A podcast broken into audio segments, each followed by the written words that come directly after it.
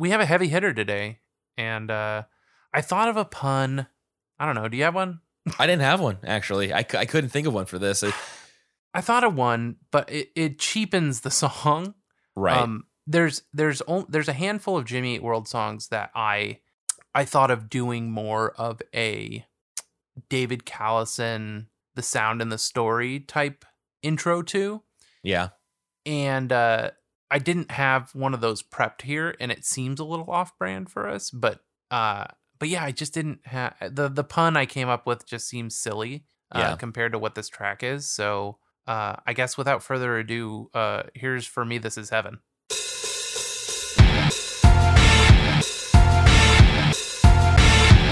Yeah, I uh, looking through this this song, it uh, it takes me to a place, a, a certain memory, not a specific one, but a, more like a, a point in time of when I first heard this song. And I'm sure there's a lot of people that have that. It could be for other people. They listen to the track and they it's it's another good track on Clarity. Um, but when I heard this, the way that it's sung, the lyrics, the progression of sound in the song itself makes it it, it brings it up to a higher level I'm, and to the level of like where 23 is you know 23 is just this Yeah. this ever loved track from jimmy Eat world. Um, i could definitely see this as being one of those tracks. It's something that is uh, i don't know it, it sort of uh, it goes beyond um, words with describing it. It's it's it's so beautiful. Yeah. Um yeah, it's uh it's because I wrote in structure uh, in my show notes um we have these different sections and I said straightforward. Like it's in the pocket and it does everything right at the moments that it should. It swells when it needs to. It dies out when it needs to. Somebody recently uh, asked Zach during one of his drum clinics on uh, Instagram Live um, why in Table for Glasses, for instance, he doesn't hit the kick drum till like in the toward the end of the song. And he Mhm. says, "Well, it keeps it interesting as a songwriter. You want to you don't want to throw everything at the kitchen everything in the kitchen sink out in the first verse. You need to go somewhere. You need to do something." So they made the decision. I never even noticed before, so I'm excited to get there and and think about it. But um uh this song builds in such a way that keeps it interesting and going every step of the way. Yeah, and I would argue to say that when we get to this point of actually um, analyzing this section of the song, but it, it culminates to me at the bridge, and which is right before the final chorus. Mm-hmm. And that, like you said, it it builds so well. It doesn't slam you in the face with uh, with every instrument. It builds uh, well, and then it's got beautiful lyrics behind it that also um, that also uh, support and uh, and make this song so much more than just a regular track. And this is ten of thirteen, so this is later. Um, if are we talking about the the actual uh, album? Because this actually came out. It was December fourteenth of ninety eight, and the album itself. oh, interesting. I didn't even Yeah. come up with that yet. Okay. yeah. So this was came that out on the in, Jimmy Eat World EP? Yes, and that Oh, was a that was track two of five on the Jimmy Eat World EP. I see. Yeah, yeah, yeah. I did come across that. I didn't read the date. Right now, did you look at the album art for this Jimmy Eat World EP? uh, I glanced at it. Yeah. What's uh? what is to me, it just screams like '90s. Yeah, Uh, I, I almost felt like it was all. Uh, I mean, obviously not a nod to because that hadn't happened yet, but it almost feels like it would go hand in hand with uh, the Bleed American artwork. Not that it's exactly the same, but it seems complementary. If that makes any sense. Yeah, yeah. Um, and the photographer for this was I looked at this. The photography for the band was Paul Drake, but the layout and design was David Brown uh, and Grant oh, Dave Brown. But I was trying to look up David Brown photography, but there's all these other David Browns out there. I was couldn't gonna find- say there's a Dave Brown that we well maybe you didn't know him at CSUN, but he's a librarian now in Casa Grande, uh, Arizona, and uh, I think he was like rapping and surfing and doing TV stuff when we were still at CSUN. Um, but that's funny. I didn't even notice that. yeah, because I didn't. There was nothing else. I think he shot. He does stuff uh, for Fueled by Ramen. So he- Yes. I, I looked at this. Uh, Which his, this release, this EP was released Yeah. on Fueled by Ramen. Yeah. Right, right. So there was some other work from him. Um, that let me see if I click on his name if it just shows. There was one other band that was noted. The album Leave. Um, no, it just. I think the only thing that I found uh, information wise when I googled his name was more of uh, just stuff for Fueled by Ramen. So going Yeah. back to this this album design, it just to describe it, it is it's to, to me is totally like a, a sunset in Arizona, um, coming through to me coming through into a looks like a um, a brick building in there. You can see in the background it's out of focus, but there is a, a switch plug on the wall. But in the foreground Yeah. is an old time. It looks almost like the radio from Gilligan's Island. Now that I'm looking at it, Oh, you know. I thought it was an amp at first, like the head I did amp. too. I thought it was a head. Yeah. But you look closely It and you can It's actually see the numbers on dial. there. yeah. Yeah. Anyway, so this what it was has this has to. Yeah five tracks on this EP, put out by Fueled by Ramen. This was put out in 1998 when Dude, did you read the liner note? All of the liner notes for this? uh, no Did you see the fucking correspondence email? no Dude, scroll. I want you to zoom in on it. It's the second to last line on the third page of the album art. um If you don't find it, I'll. yeah I'll, hit uh, me with it. What is where I, correspondence. Jewpod at AOL.com. Why were they JEW pod at AOL.com? Wait, who is this? Is this in our emails? No, this is what is on the album art from 1998. I'm gonna I- send you this link. Yeah, send me the It's link because I'm looking at a different um the liner notes. I'm looking at something else. Sorry. So this is like this is in this is like the third page, and if you click on more images, Oh yeah, I'm definitely looking at a different listing. Okay, here we go. got it. All right, here we go. Correspondence. Whoa. Jewpod at AOL.com. That Were they going to start a podcast back then? yeah, right before they were that that phrase was even coined. yeah. Whoa. Lucky Anyway, I Denver thought that was is heaven. crazy. Wow. Yeah, I was not looking at this listing. I was looking at a different one, which is why I uh, was not what seeing what you were this? seeing. Published by an industry for outer space ASCAP radio and playback machine by Jim Adkins, band shot by Paul Drake. So Jim took that po- photo on the front, or what? World Queen, all songs published by industry. Jim Adkins, radio and playback machine. Yeah. Um, or he he supplied it. Radio and playback machine by Jim. Oh, Adkins. the playback machine is on that second page. That's a that's a reel to reel. Yeah, that's that's it.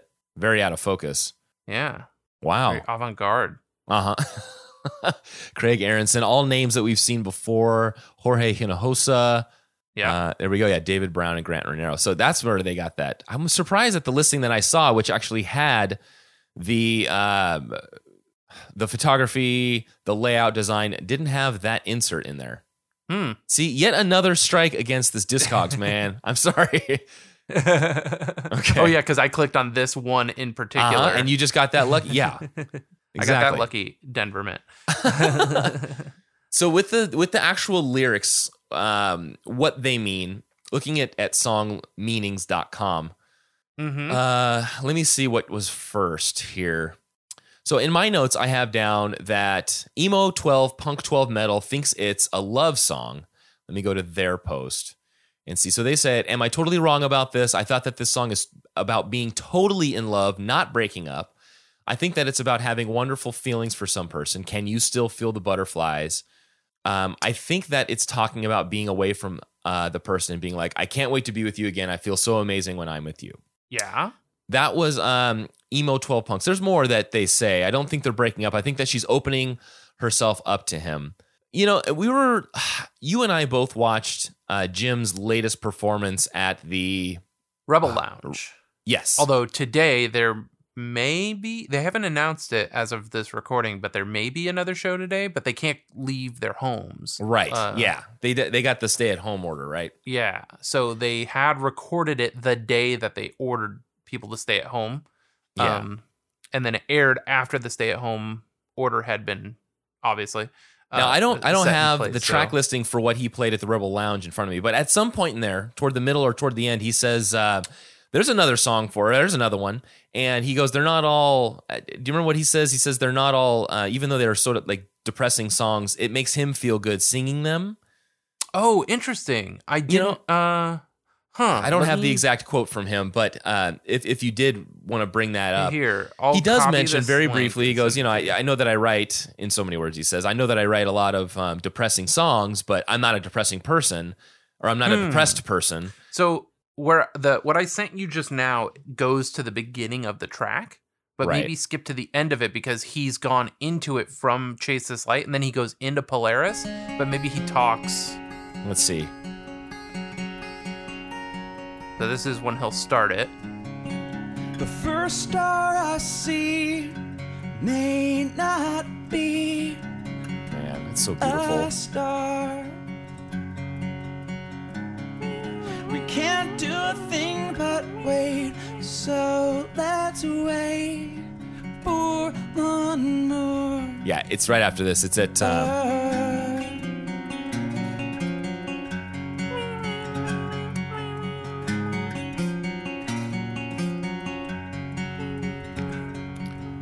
I think it's at the end of Polaris that he actually mentions it. Oh, jump over it and let's Let me see what see, he let's says. see. Let's get in his words. If it's time, all right. but you're killing everything. Nice. me. Nice Yeah. find, dude. There's a happy one to sit inside and think about all day. Oh, Jim. I'm really not this depressed guy, I want you to know. Even though a lot of the songs are bummers.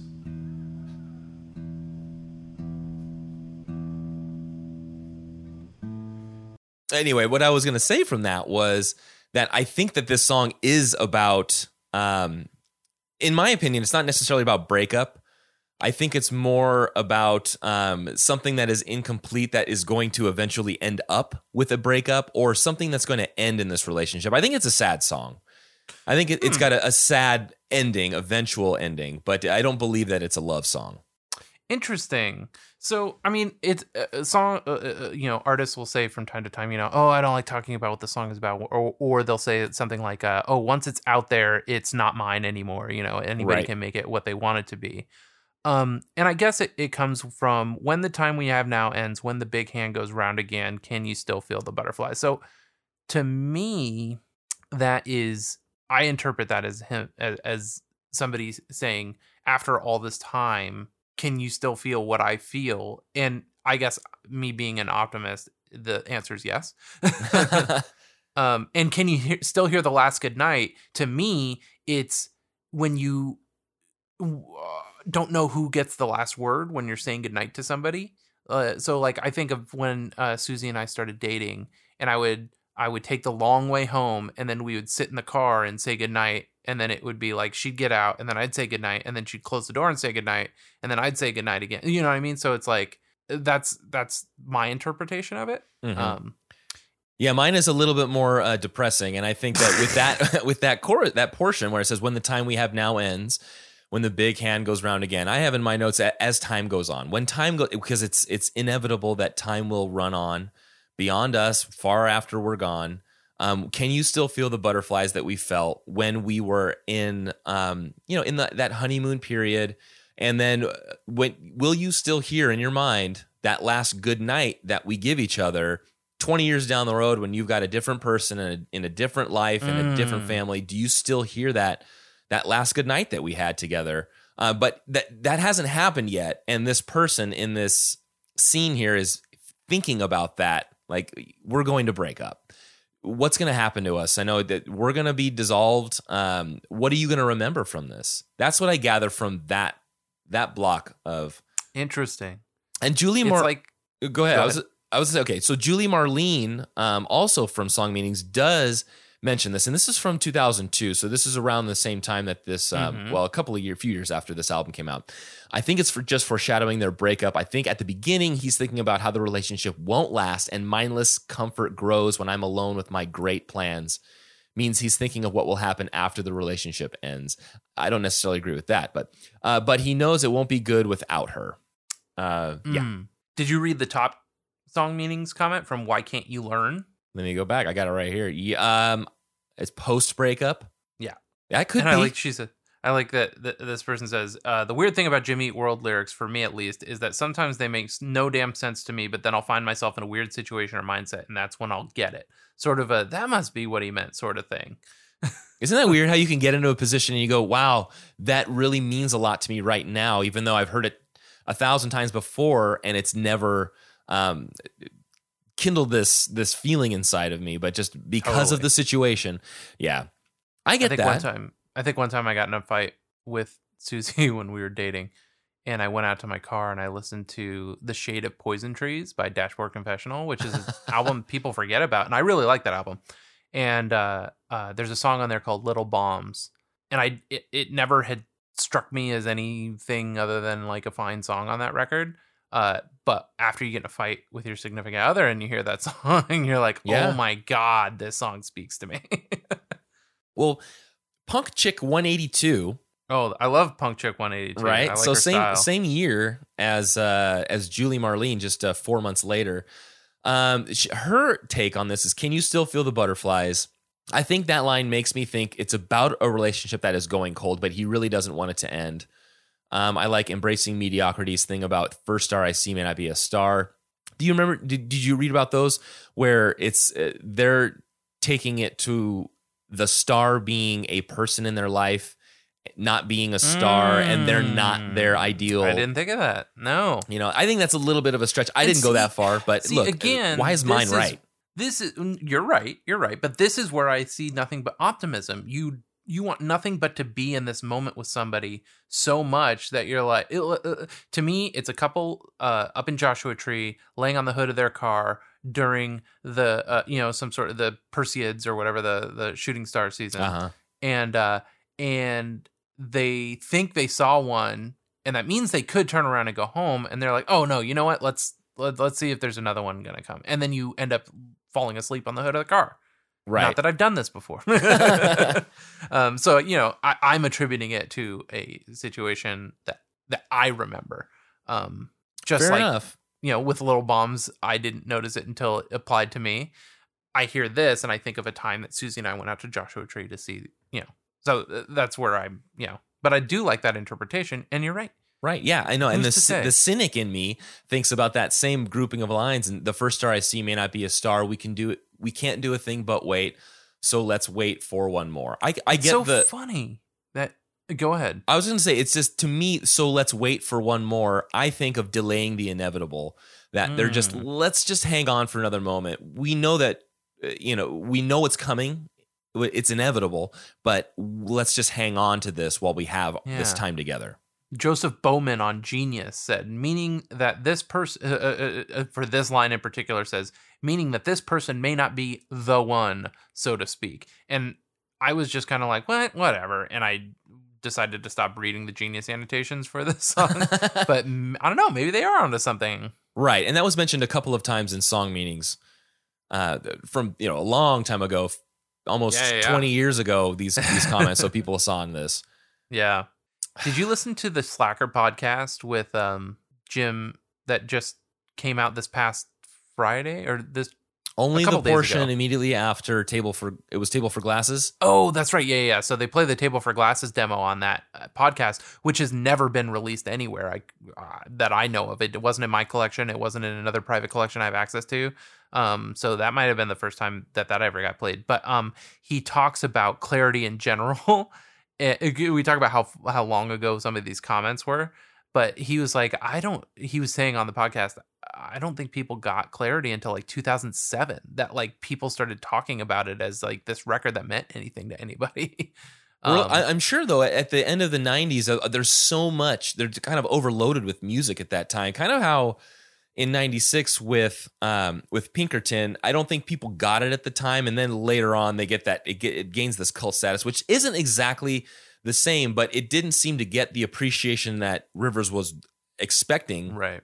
for another Oh, we're 10 going down years. a Weezer tangent real quick. Oh. I just finally got Susie to watch the Weezer music video that they did for Frozen 2 because I So couldn't good. shut up about how good it is. It's so good. Yeah, Oh, man, Rivers is a ham. He's so good. And I love that Kristen Bell showed up and did the video. yeah. Oh, man. anyway, so sorry. Yes. Um. Yeah. It, and it's so weird to me. Like when you think, to me, clarity is an important record, and that seems to be that seems to go without saying. Uh, Enema of the State also an important record for a band, but not as hard hitting. These came out the same year, and that's so bonkers to me. Like it almost feels like like uh when you're in high school and you're a sophomore and a senior does something and gets some accolades for it and you're like well of course they did. They're a senior and they're the older people. It's like clarity is the older person but like really not. It only came out a couple months before enema of the state came out so it's like how are they on the same level and it's kind of like, which year-wise? person it's kind of which person do you want to represent? I, of those two albums guess which one i had? I mean i had i had enema of the state right? Yeah, because I, didn't have clarity no i got yeah. yeah that was later in life when i when i realized the beauty of that album and i realized that the band we were is, also 15 like yeah, true. But I did have Enema of the State, and I remember telling, letting my dad listen to a few tracks on that, and me, you know, just so excited to have him listen to it. And it was, I think it was Adam's song, which is a fairly depressing song, right? yeah Right. And I had him listen to it, and I, I think he tried to um, humor me when I was letting him listen to the lyrics. And I don't think he ex- exactly got it. He was kind of being a, just a good sport about the whole thing but I was just trying to get him on this. Like, this is punk rock, Dad. And and I didn't know what it actually was. You know, I just this was remember what my, my- friends and I were listening to. I remember my, the the the neighbor lady across the street. I would I'd be outside building like skate ramps and stuff, and uh, I would put enema on, and uh, dumpweed would come on, and the chorus is "I need a girl that I can train." It's playing really loud in my like white people neighborhood. And she like pokes her head out and she's like, Did he just say he needs a girl that he can train? she's like, I think he needs a I think what she said was, I think he needs a girl that can train him. oh gosh. yeah, it was great. At least she was a good sport about it. Oh no, she was turn terrible. that crap down. Oh, she, was, bad. the worst. Yeah. Uh, but anyway, Um, yeah. So with yeah, and with the with the lyric. Okay, so let's let's just take this back with the lyrics, right? So. Uh, you you start to look at the lyrics and you think about how well written this song is. Right in with the first. So I have it down. The beginning. I, this came from Genius. Is that those first three lines were the intro. Then it goes into the verse when it says, "And the time, such clumsy time in deciding if it's time." Three times mentioned, yeah. but two separate meanings, right? And the time, Yeah, such correct. clumsy time. What a t- what a what a clumsy point in our lives, uh, and deciding if it's reached that point. You know that if in deciding Yeah. if it's time. Do we end this? Is it time to move on? Uh, it, just it, in two lines is beautiful, and the, and they repeat time three times. right. And they don't. And they. eh, eh, yes, different meanings, and they almost don't even sound the same. Like No, when you read it off the page, it sounds clumsier than it does Right. in the delivery of it. Yeah.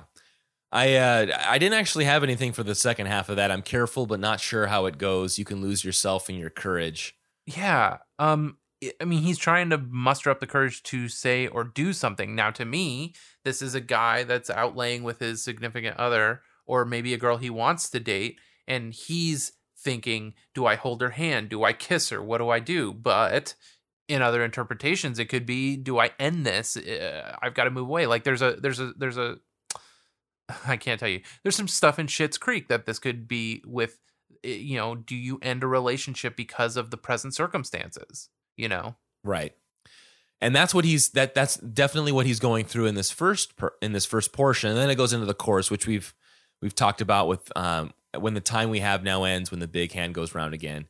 Can you still feel the butterflies? which we did not talk about. We did not talk about. on the uh, CD itself.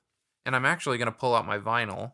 It is not on the vinyl unless it's in what do they call the etching that they do? I don't see it there though. Anyway, sorry. It's on the CD though. When you pull the CD out, the text what and what color is the is the actual CD? It's a solid color, right? It's black with white text as far as i know. What's funny is i don't own a copy of the cd well i do own a copy of the cd i don't know where my um my album my uh cd jewel case is.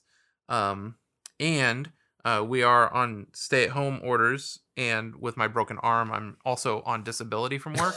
So all of my jimmy Eat world cds are at work but i believe it's either a black cd with the pure silver CD sh- shining through it where it says "Can you still feel the butterflies?" or it's white text on black. Can you still feel the butterfly? And it's like offset to the right, I believe. Like it's not perfectly centered. Oh, so good. Man. I would love that on a T-shirt. Have they even released a T-shirt that way?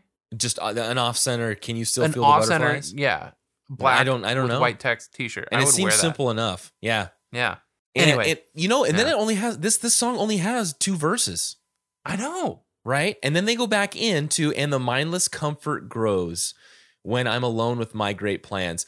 Uh, so those two lines to me, the mindless comfort grows is they're getting um they're becoming happy with Stale. Yeah, Or- with the yeah. with the stale um, situation that they've been placed in, and then when I'm alone with my great plans is is that uh, that could be interpreted a couple of different ways. I think that maybe when they're on their own, they think about what they could be doing.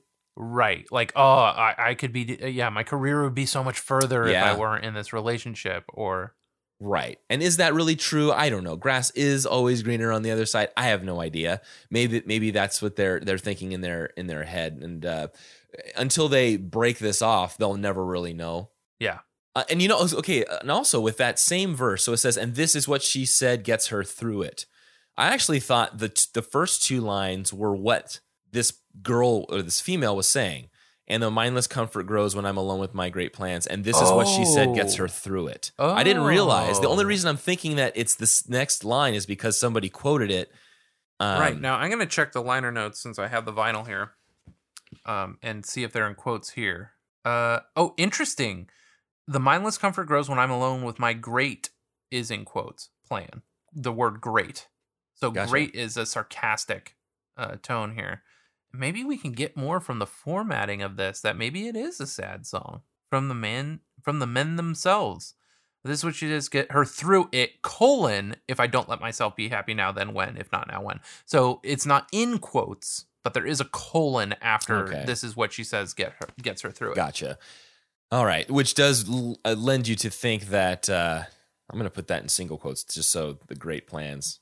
The uh, I mean, that makes a huge difference. right, the word great being in quotes. So now it's not even what we were maybe thinking it was like, oh, uh, um, then that it opens up many more questions. right, It's not necessarily where would my career be if I weren't in this relationship. It's more like, uh, yeah, uh, maybe it's an acceptance in asking yourself the question still that knowing the grass is greener on the other side and still saying it out loud. right, right. And then they say, "If I don't let myself be happy now, then when? If not now, when?" Yeah, and that that's that ends verse two, and that is essentially it for the lyrics, right? As as far Yo, as I'm uh, gonna cut a Schitt's Creek montage to this. Like you know, when we come up with those like TV show montages of Yeah. songs and stuff, which I actually think I have some for this. Um, uh, there's a good storyline on Schitt's Creek that this could work with in the in the negative bummer way.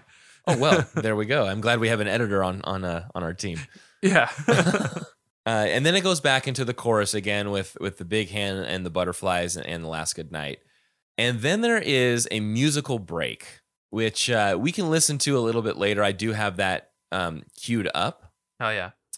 And, and then it goes into the last unique lyrics of this song, which is I close my eyes and believe wherever you are, an angel for me. Which I didn't actually know that they were saying an angel for me until I read these lyrics because I always hear an angel for when, Or when, right? yeah, the time we have now ends. But he does do the for me acoustically, yes, but not. He doesn't get there. I think it's almost implied. I remember I haven't revisited the "Tell All Your Friends" album liner notes in a long time, but I assume you owned "Tell All Your Friends" at some point in your life. Uh, tell all your friends. Taking Back Sunday, Uh, you know what? I did their not. first record. Wow. Yeah, it- so, So I didn't I own it, but I to- did have plenty of friends who put that album on. Yeah, for sure. Yeah, I remember trying to read the liner notes along with the record, and the lyrics m- in my memory made no sense. Like they weren't in the order of the song, they were just word vomit in the liner notes. And the song is what the song is, and then the idea of the lyrics is on the liner notes, but they're not one and the same. So it's almost like um, what he what the full line is: "Wherever you are, an angel for me." We just won't get there. in this song. right. Uh, now, uh, one thing I didn't mention is that I don't think we've had one of these before. Uh, this is our first waltz. This is this song is in it's a three four time. Yeah. And that also, and I know that a waltz is a typical dance, and I and I don't know how intentional this was, right? But my thought about this, this lends another Mm. um, credit to my theory of this being this uh, a, a song that is about going back and forth and delaying the inevitable. Is a waltz is essentially a dance, and it's just kind of back and forth and back Mhm. and forth. It's there's there's no um, there's no solution to this. There's no ending, and I think that was intentional. That was my thought. Hmm. Well, uh, so in that Slacker podcast that came out this past week, um, it came up the question of how they went from a hardcore punk band to writing songs like "For Me This Is Heaven" and "Goodbye Sky Harbor" and "Table for Glasses" and things like that. And uh, and Jim said, you know, it. I I think I actually mentioned this on our interview that I conducted earlier today. Uh, at least one of which uh, I maybe we'll have multiple interviews on this episode. Who knows? um, uh, so is that they most of the songs were results of jamming when they were writing like skate punk tunes, and then Jim thought, well, I could also go home and write songs alone and bring them to the band, and we can craft them together. And that was when it became something different for them. Um, so it's possible and that was on static that he started he he mentions that they started that. So they've already done it for an album. Now maybe he is thinking ahead and saying oh what if i uh you know maybe he watched a movie where there there a situation like this is happening where people are waltzing but also needing to get away from each other or something you know what i mean? Like something some sort of small impetus. Right or going through the motions of of being Yeah. in this relationship or this uh this thing and then but they both know even though they're dancing together and swaying back and forth that when's the song going to end? I mean when when the song ends we end and and that's where we're at. You know that's where we're going to be left. So i mean it could be much deeper than um than people understand I, I i definitely think this is that for me this is heaven even with the title the song title itself for me this is heaven right because those words are not in the song Right. Yeah, but So it, it makes me think being that in that moment is heaven exactly right. laying on That the hood this, of a this is what they enjoy. It- dancing yeah. and that's it. This this heaven won't, won't last forever. But uh, you know, another thing that I came across was that. So I came across this. I got to tell you a story here. So on Guitar World, ooh the Rig Tour. uh-huh Okay, so check this out. is that that's different than rig rundown on youtube right? got it So I got to scroll down a bit. I had this saved, but I reopened it. Um, okay. So they have a section. Uh, so th- with this guitarworld.com rig tour, Jimmy Eat World. Uh, let me go back to the title real quick. The title is um, Jimmy Eat World on how Fractal put an end to Riverdance and why only 0.013 gauge strings will do for Jim Adkins' signature Fender, right? but down, it's it's a long article that, where they highlight a lot of the gear and they have uh, a, one headline that says unidentified eBay double cut. And uh, I'm going Hmm. to send you an image of what this thing looks like real quick. please do Okay, so this looked very familiar when I was re- when I was looking at this. okay And interesting this- neck or Right, you know exactly. headstock That's that, and that's what tipped me off. So it goes. Linton bought this curious double cut on eBay and can't be sure what it is. The bridge pickup might be a Gibson humbucker, but again, he can't be sure. The main thing is it sounds great and totally unique. So Linton is quoted, "I don't know what this is. I think I got this on eBay and I use this for some songs that we have tuned for an open E." For songs like For Me, This hmm. Is Heaven, and a couple Oh. more. Yeah, but this thing is crazy. Just the output on it is insane. It could be a Gibson pickup, maybe, maybe. And then he laughs. And then it goes on to say, someone told me that maybe it was an old Ibanez neck or some sort of Japanese guitar. Yeah, it was a cheap one. It was another one where I thought, okay, it looks kind of cool. Probably won't sound good, but I plugged it in and got lucky. We've used it on a couple of recordings too. It sounds totally different to all the other guitars, which is cool. so wait for me this is heaven is tuned to open e That's what he's saying. Is Huh. that this was tuned for open E. So for those that don't know, uh, like um, the, the what does that automatically make me think of Dashboard Confessional, places you've come to hear the fear the most, and Swiss Army Romance was like almost all open E flat, right? Right. Um, it has that like choral, like m- it's almost like a wall of sound on an acoustic. Um, Right. I've never thought of open E being played on a right. And and the an way that I would describe it Yeah, a wall of sound is great. The way that I would describe it to someone who is uh, kind of imagining, well, what do you do with your fingers? Imagine that you're playing a chord where you've got to hold down three or four of your fingers to make this chord. It's not easy. Well, what you have with open E is you essentially have tuned your guitar to be that chord. So you yeah, can you can just your, walk one Yeah, string around exactly. and play you a just you just yeah. yeah. hit the um you can play all six strings and it, it essentially plays one whole chord. So you're effectively just pl- moving your finger up and down and playing different um open major chords. yeah. Uh, and then so I, I was intrigued by that and I thought, well, hey, look, why, I, all I see on this is is capo on the fourth fret and this thing is in drop D. And uh, sure enough, I found on Ultimate Guitar, it says this is tabbed by Mike, which is his email is dubs123 at AOL.com. So it's an it's an older email. Uh, the other tabs the other tabs suck. So here is the right way to play this amazing song. And this is my first tab. So email me what you think. Tune open E guitar has capo on the second fret.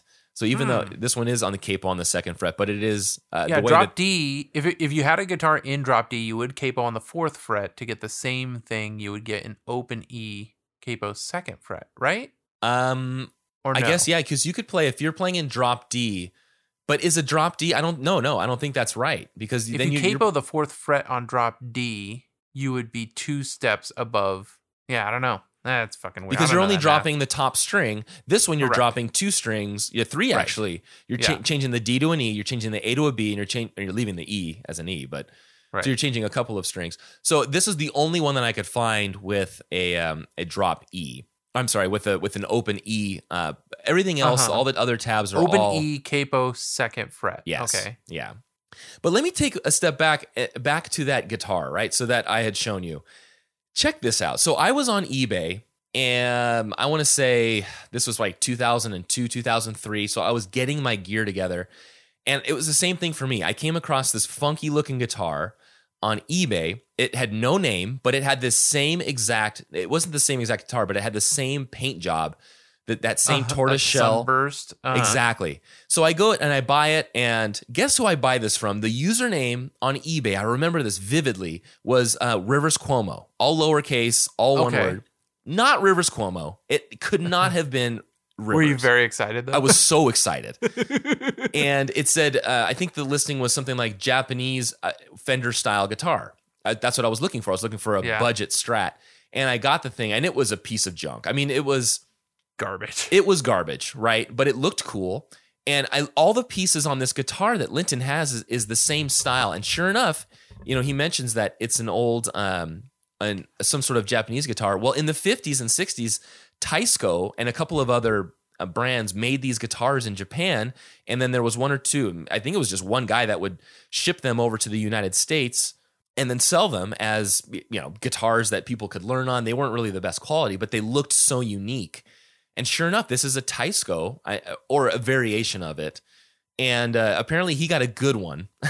I got one that Oh, was very, so- uh, it, you know, you would play, I would, I would tune it, and the way that the nut sat, it was so high off of this the fretboard that if you played the wrong chords too high or too low up on the neck, it would distort the sound. Uh huh. So it was almost unplayable. I ended up selling the thing, and a guy came by, and I sold it for like a hundred bucks. And the guy came by and was very, very happy to have it. He goes, "I know that this is, you know, I know what this is. It's a very unique card. I'm going to add, or a very unique guitar. I'm going to add this to my collection and put it on the wall." So I'm glad somebody got some use out of it. But Yeah. that's exactly what this is. This is one of those Japanese released Teisco. Um, I, I I was looking for a Fender Mach. That's what I think I put into eBay, but um, this looks like a little bit bigger. So the unidentified eBay double cut, I am fairly certain that that is uh, Hmm. is a, a Japanese Teisco guitar. And if you look, you'll see that all of those guitars have a very similar sunburst um, paint job. Yeah. Right. So funny. Now I'm like on a on like an eBay deep dive. Yeah, there's a bunch of them on there. A lot of you know, there's there's some articles that say you know, is this a gem or is this a piece of junk? You know, like the, comparing these these guitars online. And the And- and- answer is yes. Yeah, they're a piece of junk, but they're they look cool. And uh, and in this case, I mean, it was this was recorded for. well, I don't know if this was actually recorded for for me. This is heaven, but they used it to to put this song together, and and thank goodness for that, right? Yeah. Now, another theory why that I think they have this play this why they play this in drop D. Have you ever not seen this song played after Chase This Light? Uh, uh, it- I acoustically, it's always after Chase Right. Light. Right, and But, that might be uh, because I Jim's got the one paid guitar. Attention enough to. Uh, I've never paid attention enough to see if it's that way. Uh, you know, full band. Ooh, right, live. Right. Yeah, and I didn't I didn't look at that either. But every acoustic playing of this, Jim does it, and, and sure enough, both are drop D tuning, capo on fourth fret. Um, Huh. This one is if the capo is on the fourth fret. I think this is in E flat. This is what that one starts in. I'm going to look at what for me this is heaven, and I can't tell off the top of my head. But Well, you know what? we can in. open up Tunebat, yeah, and I can tell you that this song is in D flat major. D D flat. Okay, so that's another. So let's say that. Um, can you look up "Chase This Light" and see yeah, what that one look. is? I, I was looking to see if it was in the harmonic mixing recommendation, Uh huh. but Chase This Light is not. It w- what would be funny is if it's in the non-harmonic. Yet they play one after the other. Right, yeah. Uh okay, so it's not there. Let's look up Chase's Light. Chase's Light is D flat major. Okay, so there we go. Also a Camelot of 3B, which uh they both have that 3B Camelot. So that makes sense. Okay, there we go. Beautiful. So we've got that's exactly why they play them together. I and why he keeps that one in um in D flat with the capo on the fourth fret. Now you you know going uh talking about Ultimate Guitar. Do you ever have you ever used them for tabs? Uh, probably when I was learning bass. Right. Yeah. Yeah, so they were when I was going to um, Moorpark College, and it was like five cents a, a copy. I I still have the book. It's a very it's like a three or four inch binder with a a ton of printouts of songs, and uh, songs from this album are on there Oh. and it it helped me to learn how to play these songs. But what I found over the years is that Ultimate Guitar has essentially swallowed e e guitar or guitar e tabs. Um, that was one of the big ones that I used before Ultimate Oh, Guitar. sure, they bought them out. Um, there were a few other ones that they just bought out, and now I, I was almost forced into like, like like they had my hands tied behind my back into buying the upgraded version of the app to be able to access and save my stuff and have Right. you know and have all these these extra things that I needed. So I have a little bit of a qualm with or not qualm, but I have a little bit of an issue with referencing Ultimate Guitars, even though they have developed really cool um, software. Like, have you seen this? It's the I think it's called the Pro version of songs where they actually have a mixer where the guitars, Whoa. yeah, the acoustic, bass, They have, like and the stems? well, yeah. So it's it's it's still showing you the uh, what would be the tab, but it's showing you underneath. It's it's showing um, what a note would look like for a a quarter note, a half note, a triplet. So you can see visually how you should be playing it, but you're also looking at the the numbered frets so you can play along with this. But it does a pretty good job. It's almost like MIDI. Let me play a little bit of this for you. This this is for me. This is heaven and it's got this has one, two, three, four, five, six different parts. Um, they even have a cello in here, which is beautiful. But Hmm. check this out. So this is what it sounds like on for me. This is heaven on Ultimate Guitars Pro. Oh.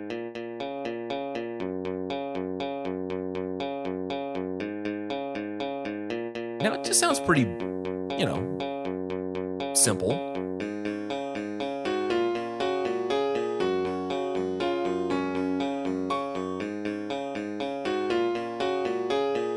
I think the drums come in soon. I don't know that third. Then you hear the bass. Oh, come. I know, right? I would just listen to this in the car. Uh huh. This would be great in like an 80s movie if it were just a little dreamier and had a little more reverb on it. Right. But isn't that cool that you can sit there and you can dude. rewind this, you can you can change the speed. So as much as I as much as I have an issue with uh, referencing Ultimate Guitar, they have developed some pretty sweet software over the years that is, as a musician, is incredibly useful. Yeah, no, that was really cool. Yeah. It sounded a little funky at the beginning. It sounded like Right. a you know like a Casio thing. Yeah. Oh, speaking of which, you had brought up the Casio sound on the Firestarter episode. Uh, w- by the way, I found it. Uh, Yeah. So you know what's funny is that same exact song you played. I remember from a, and I thought of the same thing when I was listening back to the episode because I wasn't on that one. I was like, oh, that reminds me of my Muppet Babies keyboard when I was a kid, which was made by Casio, had that same song on it, dude. I would have told you the same story, but it would have been Muppet Babies keyboard, not like the X1 or whatever the hell you had. Yeah, it was that dun dun dun dun dun dun dun dun dun dun. And then it changes. It goes like doom doom doom. Yeah. so Muppet Babies or my my grandpa's Casio, same Yeah. thing. Yeah. And mine was the VL1. I, don't, I can't remember. What, I think it was like an FM1 or something that I had mentioned. But it, they're all the same. They're little Right. miniature pianos that have Oh, built-in. It- oh, so mine was it was it, the the Muppet Babies is called the EP10. I'm gonna pull up an image of it and send it to you. This is great. I love this thing. so Setlist FM says. Oh yes, yes. Check this out. So Setlist FM as of April uh, this it says news 420. So I'm going to say this is April of 2020. Oh, Your right. numbers might be Uh-huh. different, but it says For Me This Is Heaven has been played 408 times since it was first performed in 1998. Yeah, And that's a grip. I know and I found that it was played the most, which was 43 times in 2017. Whoa. Yeah, it just seems like an odd year for them to be playing it. I mean, it, it, I, I suppose, um, but that they would have been touring Integrity Blues, which I, I just actually, uh, you'll hear it later. Um, I say is like the like Clarity 2.0 in a little bit, uh, of ways. Like it's like if you if you're in the mood for Clarity and you don't want to listen to Clarity, you can listen to Integrity Blues and get the same kind of thing. Right. Um, so maybe it just fit in with all those songs a little bit more. Yeah. And it's I mean, 2010, 2011, it's 39 and 39. It just seemed like uh I don't know, just seems out of the blue, but it, you know what you're saying Sure, yeah. could absolutely make sense with with it fit with the scene of or the, the sound that they were going for. Yeah.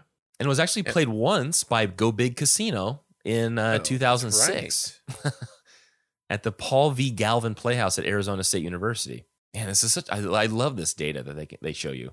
Oh, it's so good. It's one of my favorite bits we do on the show. Mhm. And look at this April 3rd, 2020, the Rebel Lounge, Phoenix, right. Arizona.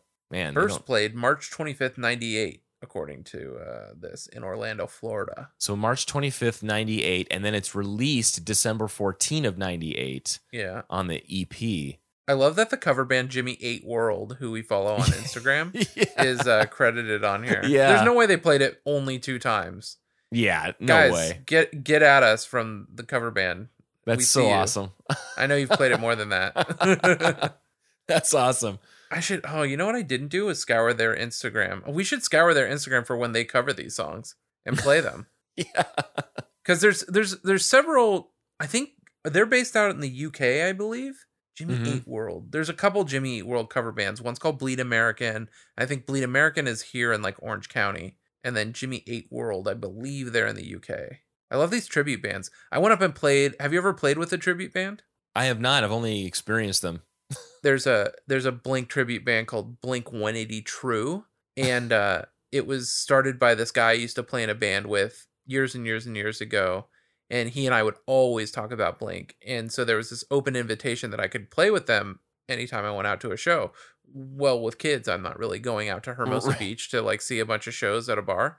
Um, and one day it just like worked out where like Susie's mom was able to watch the kids. Susie was in San Diego or something, um, working. And so I was like, I'm going to grab my bass and I'm going to go to the show. And uh, I went up and played Carousel and Josie with them. It was a blast. well, they're just out there having fun. they, they've Yeah. got the music written for them. They just want to go out there, do the band Yeah. justice, and have fun. yeah, that was a blast. Anyway, Jimmy Eight World, get at us. I know you played Yeah. more than twice. um, on January 25th of 2019, Christine, a uh, a DJ on Alt 92.3, this is New York's new alternative, put together this little. It's like a little quip, right? So it's Um, Flashback Friday, Jimmy Eat World for me. This is heaven, and it's just a couple of sentences here that she she posted. We just announced that Jimmy Eat World will be on tour with Third Eye Blind this summer. Hey, we were there. And I've Yep. got Clarity on the Brain. The band's third studio album turns 20 next month. I totally cried my eyes out at one of the Clarity um, Ten tours. 10 yeah, tour. Yeah. No shame. This song reminds me of the golden days of song lyric away messages. right on aim. If I don't let myself be happy now, then when? When indeed, younger Christine. How about now? that was good. Man, I forgot about that. I took a screenshot of all of my away messages that I had. Um, Wait, how'd you do that? oh, years ago, and I saved it. Oh. and uh, because I knew I'd never get access to that computer again, and I moved the Yeah. computer, never booted it back. I mean, it's still, you know, I don't even know if it boots up, but I, I took a picture, assuming that I'd never see it again. Wow. Uh huh. W- Were they all like? How did you see them all? Are they kept in like a queue of like your history? Well, you could click if you clicked the away button, it would it would Uh-huh. show a drop down of all. oh the yes, yes, yes, yes. So I just see. did a screen gra- grab of I think that. I always just edited the last one. I don't think I kept the running Oh, list. see, man, I had to I Yeah. had to keep the running just so I could always I could see where I was. Would you ever make a friend? Because like you and me and Addison, like we're AIM folks, right? Oh yeah. But then like you meet people and they're like, oh yeah, ICQ, or like Oof. one time Addison and I like got ICQ accounts as like joke because we were joking about how dumb ICQ was because it's like, what's your screen name? Oh, it's like four zero seven nine three nine five seven mm, dash whatever. And then like you'd meet somebody like in Vegas at like the arcade as a kid, and you'd be like, oh, okay, hit me up on AIM. Oh, I use MSN Messenger. You don't use that? I'm like, what the fuck is MSN Messenger? or like Yahoo Messenger, and you're like, what the fuck are you talking about? No one is on there. Um, but then like you know, everything nostalgia is everything now, right? And there's right.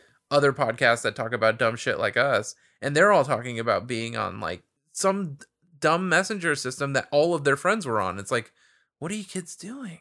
Right. well, you know who's who's really the loser here? Um, with ICQ is still around. No way. Yeah. I, I just googled it. I said, "Is Okay, ICQ need to- still a thing?" And as of November twenty eighth of twenty nineteen, some may be surprised to learn that ICQ is still around and being actively developed. What? Dude, I'm downloading it for Mac now. I'm starting a Jimmy Eat Pod account. Oh, it looks like Slack now. I Um, gotta set up a Jimmy Pod account. Okay, Yeah, right. We're we're now on ICQ, and you should find us. yeah, give us give us their digits, and, or give them Oh our my digits. Goodness, I thought I, you know, I thought I went to go start an ICQ account as a joke recently enough and saw that it was dead, but now it's back, baby. Yeah, they revived it. Uh, You know what's funny is I AIM. click download for Mac and it takes me to another page. So I don't know, man. This isn't. Uh, well, the next What the question is. Is ICQ still safe? So maybe it, maybe it was purchased by a, a you know a pirate. and now they're just um, it took me to a Russian website. ew, yeah. I don't know about that. This is not cool. Okay, we're not on ICQ, everybody. oh man. Oh man. Um, let me go back to this and see what I wanted to do here. Okay. Ah, regarding the release of this, Adkins revealed that despite the fact that the album was complete, it had no immediate release date. The group's A&R guy suggested an EP with a few more songs. Vinnie Fiorello, I love that name, Vinnie Fiorello, right? yeah, that that's- guy that's definitely knows what's up. Of of less than Jake. Oh, that's why I know his yeah. name. Okay. So he he was the one who ran the label Fueled by Ramen. Uh, was That's contacted and right, okay, supported the idea. The Jimmy Eat World EP was released by Fueled by Ramen on December 14, 98 and featured two songs from Clarity, Lucky Denver Mint, and For Me This Is Heaven. And that's around the time because then it goes on to say LA-based radio station KROQ picked up on Lucky Denver Mint, which Never heard. resulted in a big interest. And that was when I uh, got on the band the Jimmy That's Eat right. World bandwagon, man. That's right. So sick. Uh-huh. Man, I didn't do enough Jimmy Eat World EP research. Yeah. I did see that this song also appeared on the Year of the Rat comp in 98, yes. which was a Fueled by Ramen comp uh with let's see, do I know any of these other bands? Discount I feel like I've heard of. Limp, no, I'm thinking of Lump. Um which makes me think of Gump, the great Weird Al parody, Absolutely. which I I heard before I ever heard Lump. Um the Hippos I feel like I've heard of, but that's like that's like one of those bands where like I've heard of them, but I've never heard them right. um cooter but i think there's this guy um uh who i think listens to the podcast uh brad uh brad i i just know him as brad's one man band on uh like he's on Reddit and he's on Chorus FM, but he's I think his I think his band name was Cootie Catcher or something like that. Anyway, it makes me think of him. Anyway, no, I don't know anybody on this on this comp. It's fueled by ramen, and I don't see Fall Out Boy, so I don't know. oh, that was the other band. That was the other band that this uh, that David Brown guy uh, was associated with. of course, he was. Right. There we go. so uh, it also came up. I was looking for I was looking for instances of this track in the media that were in articles. That's when I came across the uh, the alt uh 92 3 That's good. I'm glad you did right? that. Yeah. But also came up that this is this song shows up in Remember the Daze, a 2007 film originally titled The Beautiful Ordinary, which I'm glad they went with Remember the, Day, the Days. It's a little bit better than The Beautiful Ordinary. Doesn't really that make sounds sense. like a student film. Yeah. and this is it, the synopsis. A glimpse into the teenage wasteland of suburbia 1999, our heyday, that takes place over 24 hours and the teenagers who make their way through the last day of high school. Oh, it sounds like Go, but in high school. Mm-hmm. That's Yeah, tight. and it's uh, it seems. I mean, it, it's it's rated 5.9 out of 10 on IMDb, but I'd give this a watch. uh, I'm gonna see if it's on BitTorrent. What's it called? Remember the Daze, D A Z E. I'm So sure. Oh man, I'm sure that's not. But let's see. it I was still a direct DVD release. To download. Oh no. Yeah, uh, Maybe it's think, on YouTube. Yeah, think Can't Hardly Wait, Dazed and Confused, and American Graffiti. Uh, throw in some elements and cast members from Sleepover. Remember and the, lyric- days 2007. I'm getting it. There's one person seeding it. Dude, it might take a couple of hours, but get it. I'd watch it. I'll put it in my bin. Yeah. Oh, did you get that other thing I sent you? Oh, the the Muppet Babies image? No, the despecialized edition link I sent you. Uh, no, but I definitely got the uh, that Muppet ba- Muppet Babies keyboard. Oh, which yeah. is sick. Uh, I sent you a Google Drive folder with the despecialized edition of Star Wars. Oh, absolutely, got that. Yeah, I the, down. uh, I, I um, yeah, I moved that to. I'll re-download to the other computer that we have where I can put it on. But I just made sure that I, I had access to it. Yeah. Oh yeah, Sick. sick.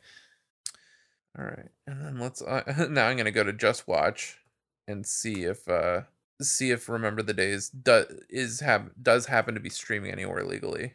So what about Remember the Daze? Is it in that movie? Yes, it is. And I, you know, it must, I don't know when it shows up. I tried to look for Remember the Daze. And then for me, this is heaven, but nothing really came up. Amber on Heard YouTube? is in this. Leighton Meester. Oh my Yeah. god, this movie is way up my alley. It is streaming on Prime Video, Vudu, free with ads, Tubi, and something I don't know. Hmm. Uh, yeah. And it, and so it has all these other people like Leighton Meester, um, Brie Larson. But when you go to the IMDb page, it says cast overview first build only. And none of them, Amber Heard is the only one that I have actually uh, heard of. Wait, before. Leighton Meester's not in it. Well, no, no, no. If you go to full cast, she is, but she must Oh. just have a very brief uh, cameo in this, or a, a very brief. um, 2008. when did Gossip Girl start? so she plays Tori in this. We just did a full rewatch of Gossip Girl. It was okay. Uh, 2007. So uh, I guess she Gossip Girl wasn't Gossip Girl yet, Right, but all right. right. Yeah, that was yeah, almost on her way. Anyway, all right. I'm watching. Yeah, this. so it, it shows up. Yeah, and uh, if you want to send me that magnet link, I'll I'll download it too. yeah, right. Okay, let's see. I've already mentioned that they play Chase This Light. For me, this is heaven. And so, was there anything else that you wanted to talk about, note note wise, about the song? Dude, I got so much. Okay, yeah. So, um, uh, oh, it also appeared. I wanted to bring this up because again, this podcast was actually pretty good. This Slacker podcast. Uh, so he, this song also appears on the Y2K Proof comp, which was a uh, fueled by no a big wheel recreation uh comp. However, way bigger bands that we've heard of before. Uh, Piebald, uh, Hot Rod Circuit. I was gonna say Fast Break, but I'm thinking of Fastball. Um, but also on this is Jejune, who we've Oh, heard yeah. of before, and I've made a joke of in the past of saying, "Oh, Jejune, maybe they're a hardcore band because everything is just palm mutes, where they go Jay June, Jay June."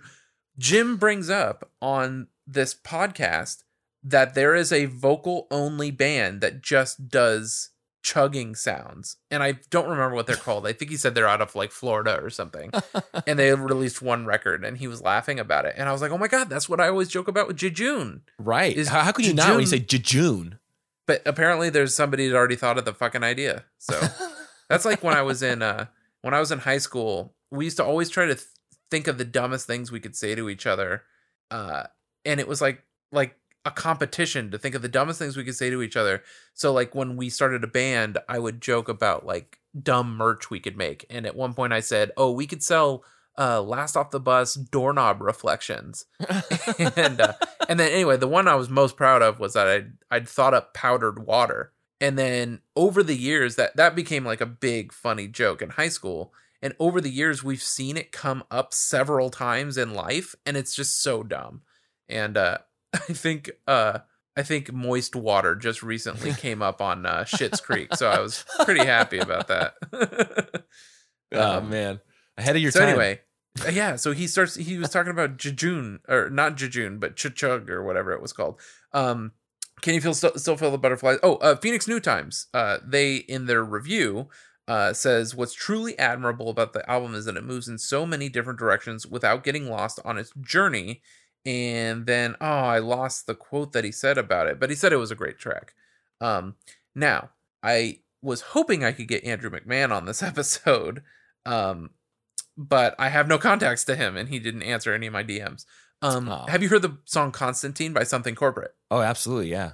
So in Constantine, there's a line where right before the drums come in, uh, it's a 10 minute amazing song um, where he says, It's to Jimmy Eat World and those nights in my car when the first star you see may not be a star. I'm not your star. Isn't that what you said you thought this song meant? So then I went on a deep dive. So when you asked, did I do the social like deep dive on this uh, song? No, because then I started doing deep dives on the song Constantine. And I did so much research because I wanted to know what Andrew's relationship to either the band or the song was. And Constantine's such an old song. I was like, over the years, somebody's had to ask him. There's got to be a video interview. I couldn't find shit. Um, Nothing, huh? but I found blurbs, um, so that it's you know a reference to "For Me This Is Heaven." So in the song Constantine, there's a couple different. Let me go to the Wikipedia page. It's the third track on their album "Songs for Silent Movies," which was only released in Japan. I don't know how I know this song. Then, um, one time I think I saw them at Bamboozle Left, um, when they reunited because Jack's Mannequin was playing that show, and I wasn't a fan of either band. Um, I was too quote unquote punk rock, and I was Mhm. like, oh, this guy's too whiny for me, and I don't want to hear him. But then I was very excited to see Chris Carrabba play Dashboard Song, so I don't know.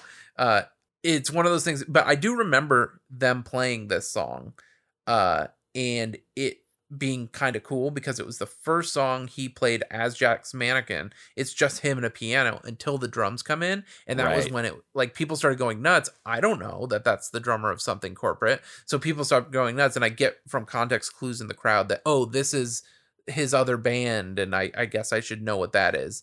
Um, but uh, the song, let's see what this says. The song is about because it has something to do with a girl named like Catherine with a K, and that's why he says the. There's a line in the song where it, where I could spell confusion with a K and uh, something something something. Um, anyway, it's an amazing song. Uh, but I wonder what the context. It's Jimmy Eat World and those nights in my car when the first star you see may not be a star. I'm not your star. Isn't that what you said? What you thought the song meant?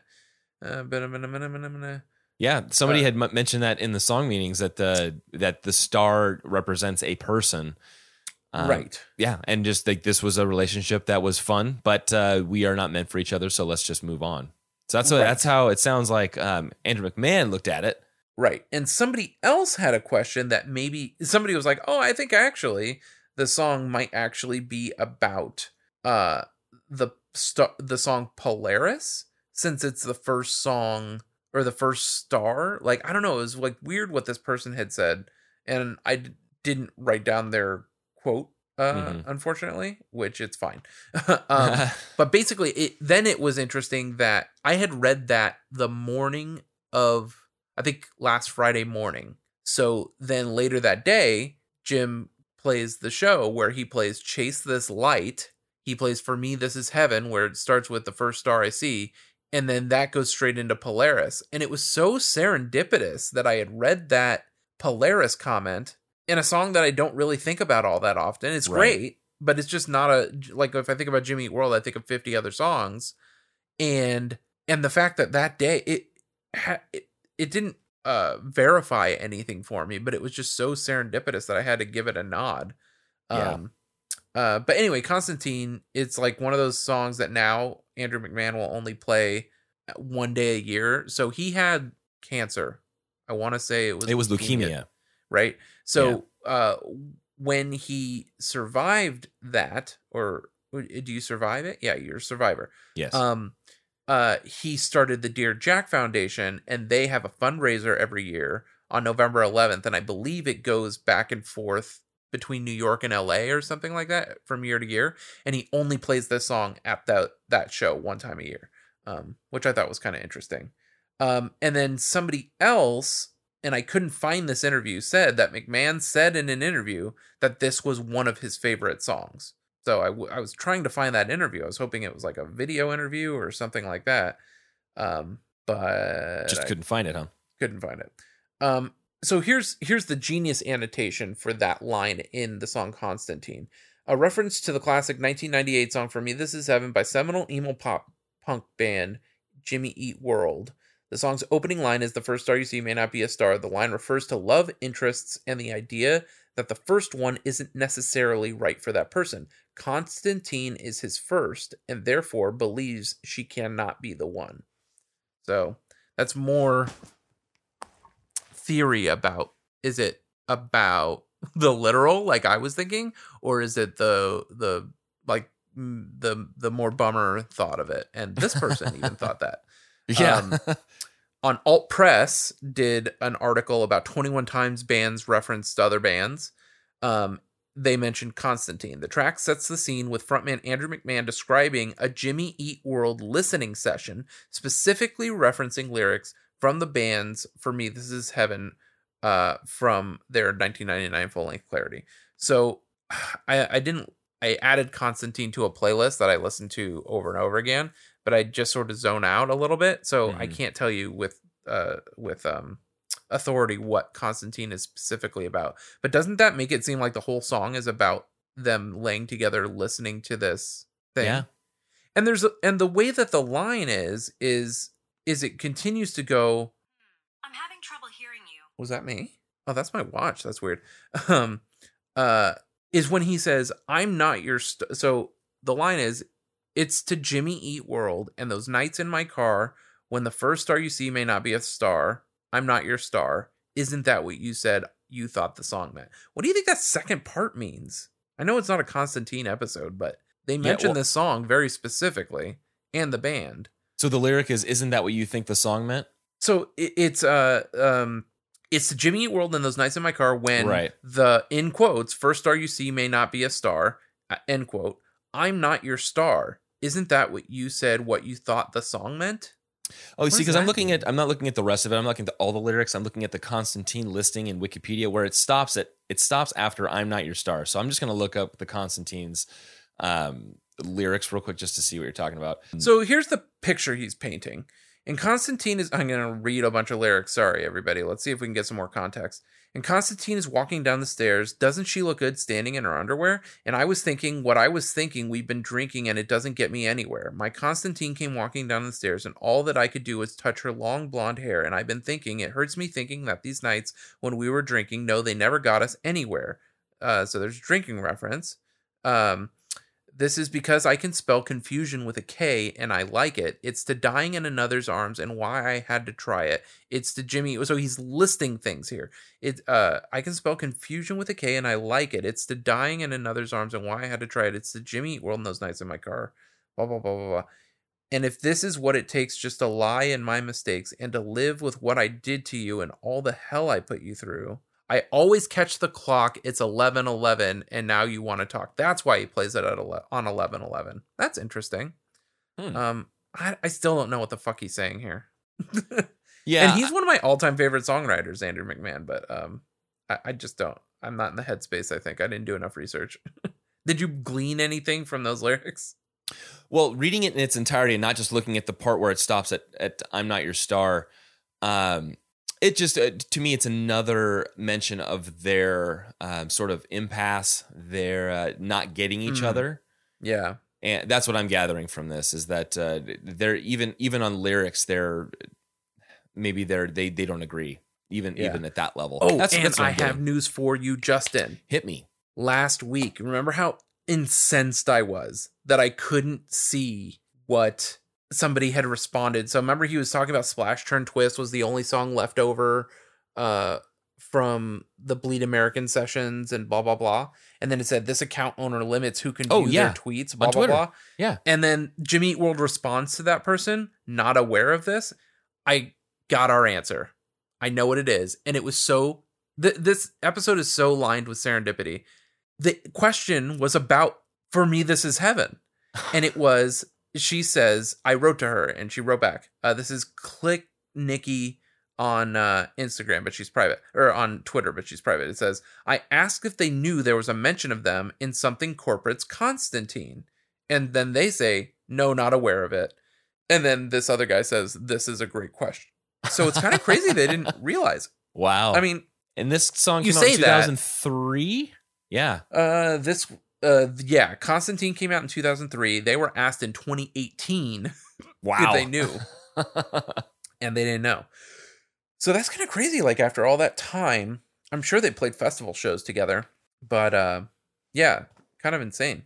yeah, but at that Um, point, it sounds like uh, you know he's no longer doing that song. Only that one time a year, right? Correct. Yeah.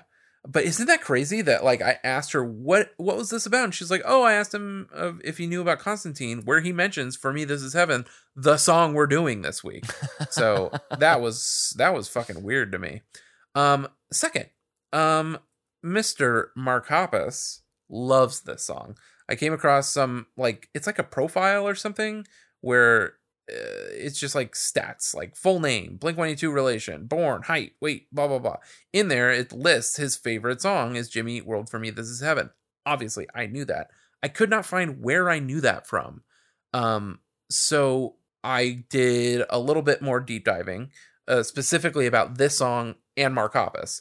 Um, and somebody mentions that the song Emo was inspired by Tom DeLonge's favorite band at the time, Jimmy Eat World. And we did play that clip a couple weeks ago where they talk about wanting to work with Mark Trombino specifically because he worked on Static Prevails. Uh, and at that time, it was Static Prevails. So they knew Static Prevails, went and recorded Dude Ranch, which came out in 97, and then Clarity came out. So they didn't know For Me This Is Heaven yet. Um, but they liked Mark's work on Static Prevails and they wanted that guy to do their record. And they actually had lined up somebody else to produce Dude Ranch. Um, and when they met Mark at Big Fish down in San Diego, they're like, "Oh fuck this, we're doing Mark." um, but in there, this so Rusty McWarning on the Jimmy Eat World subreddit makes a comment. I remember reading an interview with Mark Hoppus way back when Bleed American was either about to come out or just recently come out, where he claimed that his favorite song was "For Me This Is Heaven." Blink Dude shared their love for Jimmy Eat World, so that's very possible that like in my Teen People or my uh, Rolling Stone magazine, which I just didn't feel like digging up, um, is where I learned that little factoid. Um, and even on Twitter, uh, as recently as August 12th of 2017, Mark says, All I need to know, uh, all I need to know everything about who you are as a person is what your favorite Jimmy Eat World album is, uh, which is pretty good. And then there's lots of people in the comments here uh, that we know from the show. So there's uh, Ryan from Take Off Your Pants and Podcast says clarity, and then um, this person who I've seen uh, in, I think she maybe follows us or. I've seen, yeah, she follows us. Eponine deserves better. This is Kano919. Says, Bleed American, but damn, Integrity Blues is a work of art. And then Polysci Alex, uh, who I know from Blink 155 Nation, says, definitely Bleed American and uh yeah i mean just fun seeing lots of clarity in here uh and stuff like that and That's then uh he interacted with the pod account if you remember yes. when you were doing the episode with ryan from uh uh this might be a pod uh, no not this might be a podcast that's today uh, with ryan from uh take off your pants and podcast uh Mark had said something February 19th politics have broken people's brains. I wish everyone could be as right about everything as I am. It's a heavy burden that I carry. And I randomly just needed to be seen for that moment. I said, For me, This Is Heaven is the best Jimmy Eat World song. I remember you saying that, and it's just true. And then Mark responded, Still true. And then a bunch of people, a bunch of people like me, got in the Yeah. comments and, and all that stuff. But Dude, that was a fun little, thread. interaction that yeah, we had. after yeah. after the, the the statement that he had made, and just what Yeah. a wholesome ending. And then to just tease us even more, Mark is taken to while we're all quarantined at home, uh, has taken to becoming a live streamer um, on playing video games with his son and was taking questions. So sure enough, I chimed in and said, Hey, uh, will you come on Jimmy Eat Pod to discuss uh, the song for me, This Is Heaven? And uh, why don't you play the clip real quick? the the eight second clip. I think I just sent it to you. Oh, thank you. Go on Jimmy Eat Pod, assume that's their podcast, to discuss For Me This Is Heaven, please. Okay. As he's shaking the tree. Okay. I don't know. I haven't got a call from him yet. I don't know what's going on with that. And then, oh, I think I just sent you. Oh, I sent you the wrong clip just now. Um, and I sent it to you a couple days ago. If you could pull it up really quick, otherwise I'll send it again. Um, is randomly later in his feed in his live stream. Uh, so not the j- the latest video I just sent you. Mhm. Um, he just starts playing for me. This is heaven on the live stream. Uh, and so I guess this would count as the covers, but uh, I'm not ready to get into covers yet. But I would say this is notable. Mark Hoppus of Blink 182 playing for me. This is heaven on a Twitch live stream while his son plays Animal Crossing. All right, here we go. Play more Jimmy Eat World. there we go. Wait, how's it go? My guitar's out of tune, people. I knew it.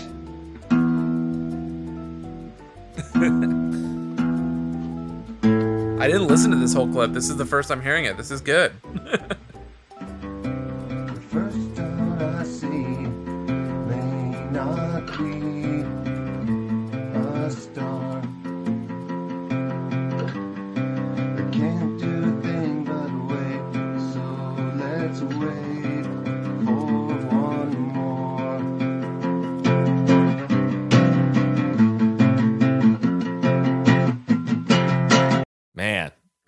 so sick. So I wanted to take a moment and thank the Blink 182 Italia Instagram account. Um, that dude is really like that dude is like my level like three years ago before I had two kids and like a demanding job and all that stuff. But I would like like if if it were me especially before both my kids, I would have sat and watched every moment of those Twitch streams, and I just do not have the fucking time to do Yeah. it. So I knew that he would though, because he's really good about following up on stuff like that. I was like, hey, uh, I, I think I reached out to him about the the Jimmy Eat Pod clip. I was like, hey, I know you're probably recording the Twitch stream um to pull clips because he'll play songs and stuff. And I'll say, uh, I said, uh, he mentioned the podcast. Would you mind pulling that clip for me? He was like, yeah, I'll pull it for you. So he pulled it for me. And then, unbeknownst to me, I wake up to, hey, you might actually like this too. and he sent me the For Me, This Is Heaven clip. Man. And he also sent me, which we got a ton of traffic on, uh, uh, the clip of him playing Crush. Um, Yes. Just straight off from memory, because he got a couple of lyrics wrong, but still, from memory, that was pretty rad. Um, of him playing Crush on the uh, on the Twitch stream, which I thought was cool. So anyway, that is uh, I think I've talked about Blink a grip on this episode. Yeah, right. Uh, and well, it's okay. Mark Weezer, Hoppus so- appreciates the band, and that's not like you're bringing them in trying And to. And who knows? Maybe maybe he will. Maybe we'll get a guest a guest spot from him. Uh, Yeah, even if it's just a little five five minute, uh, yeah. you know, quip. Yeah. Oh, mostly I want to know like about that time. Like, you know, if you're touring with Pennywise and all that stuff and recording Enema of the State, when are you picking up clarity? When are you when are you where are you mind space wise uh listening and falling in love with that song in particular? Um so yeah, that's that. Next is our good old pal Jake T. O'Donnell. Where do you think just for the for the uh what are the for all the marbles? Yeah. Where do you think For Me This Is Heaven lands on Jake T. O'Donnell's top 100 Jimmy Eat World Now, songs? can I get can I can I get a uh, a, a help? It's in the top 50. Okay. Okay. And top 50 means number 1 through 50, and we already know what number 1 is. Right. Now, um, I'm going to go ahead and guess. I'm going to go with my gut and say this is number two. Nailed it, dude. Absolutely nailed it. You want to hear his little blurb? Yeah.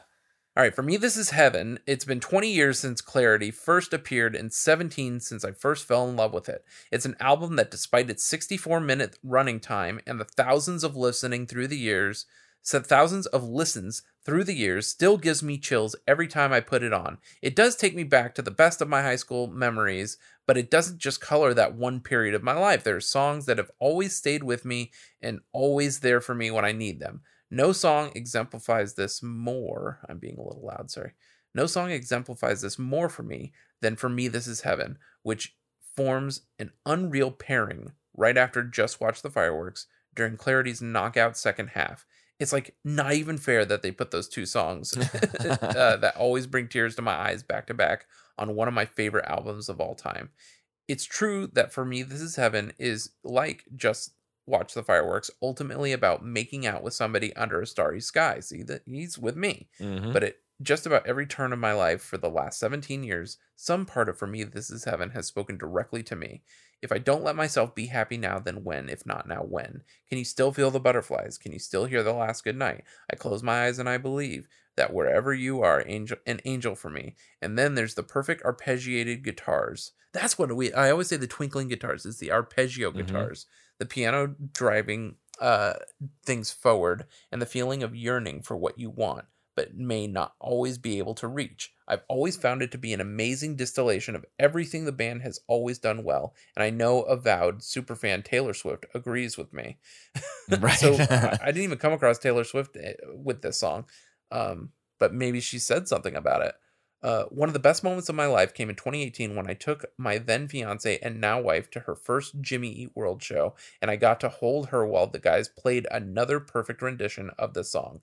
I got to share For Me This Is Heaven with the angel for me I had always known was out there. Yes, there were tears, but that's what For Me This Is Heaven has meant for me near for nearly two decades. I will still feel the butterflies forever. So Man. good. I love J.K. And- O'Donnell. yeah. And uh, Taylor Swift, that was the track that she put on her uh, her playlist. Oh, was for I me, this is heaven. That was the one I the one song that they were they were tickled about when they heard. yeah. And Was that before the Apple ad or after the Apple ad? oh boy. Um, this So the Apple ad, she sings the middle, and that was how he ended you- up getting to play with her in Phoenix. now this came out. This was announced uh, August twentieth of twenty nineteen. So I don't know when the Apple ad oh, came okay. out. This was the Apple ad was a couple years ago. So, Yeah. Uh, okay, cool. Um, and Yes. then have you seen the String Theory documentary with um uh from Ernie Ball? Uh, that is th- there's there's a few Ernie Ball docs. One has Tom DeLonge, but there's one for um uh Jim Adkins, and it actually opens with an instrumental of him playing, but Mhm. also him saying some cool stuff that I thought we might just play through on the pod. Uh, okay. Oh, here it is. uh, it's cool.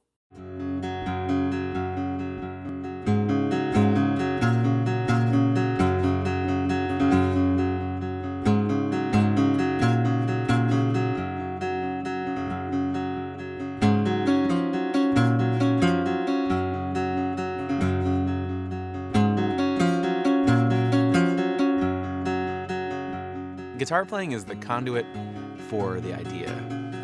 It's how I think, you know, just over time and playing and just like playing so much. It's like that's when I have an idea for something, I'll pick up a guitar.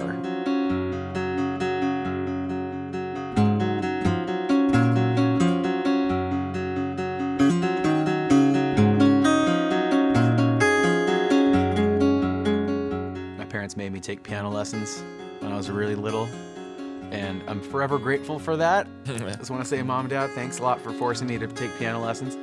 But re- what really got me into guitar was probably like the birth of MTV era music videos. Like being a little kid and seeing like the Rock You Like a Hurricane video, you know, Rock of Ages and Foolin'. Like, man, that looks rad. I want to play guitar instead of piano. So I started taking guitar lessons.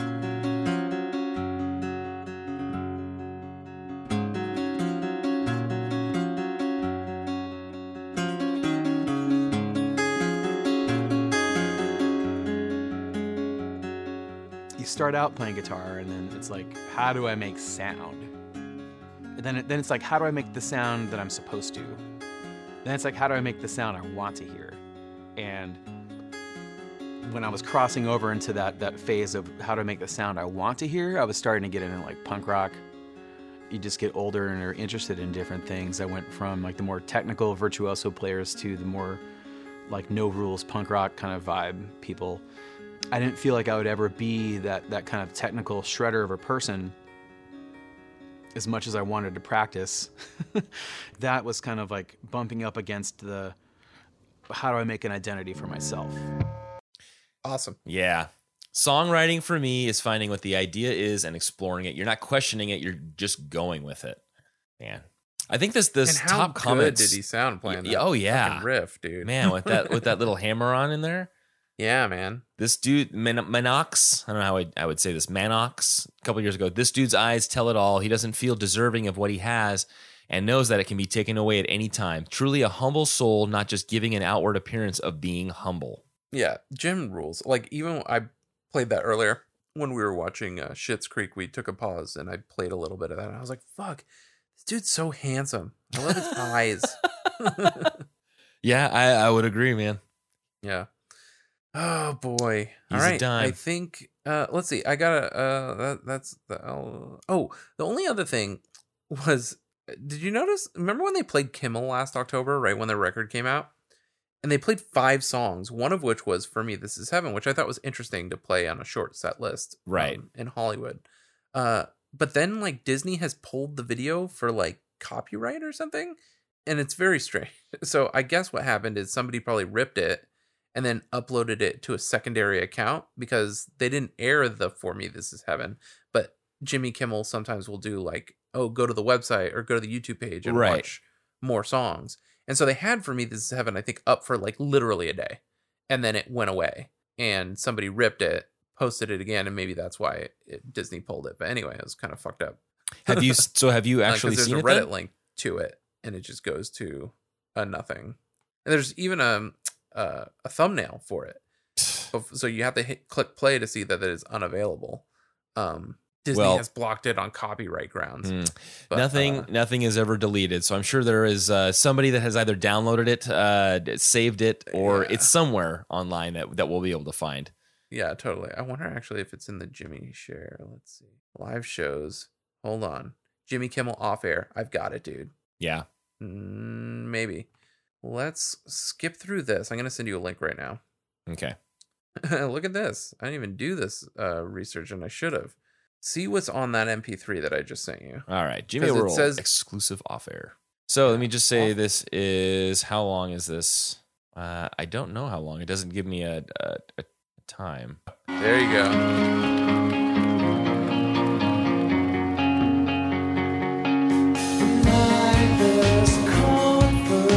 It did exist. and we have it. yeah And this is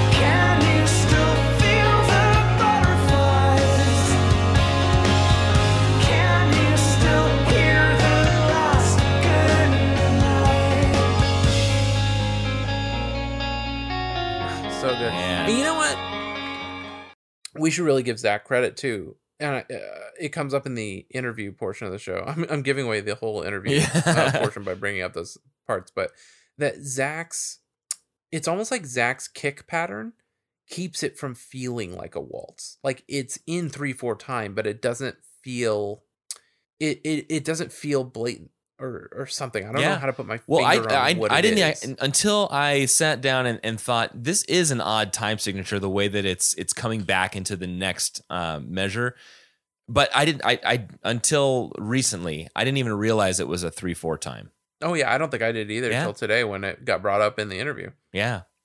Um, Mhm. I'm going to jump up ahead real quick to something that was mentioned in the subreddit uh, that Oh, yeah. goes along with what we just kind of heard there. So this was from four months ago, Mr. Colty5. Love Mr. Colty. Um, Clarity is one of my favorite albums ever, and I think a big part of that is this song. Uh, it's just helped me through so much. I feel like I needed to share this somewhere. In my opinion, it's the second best song of theirs behind 23. The song is so powerful.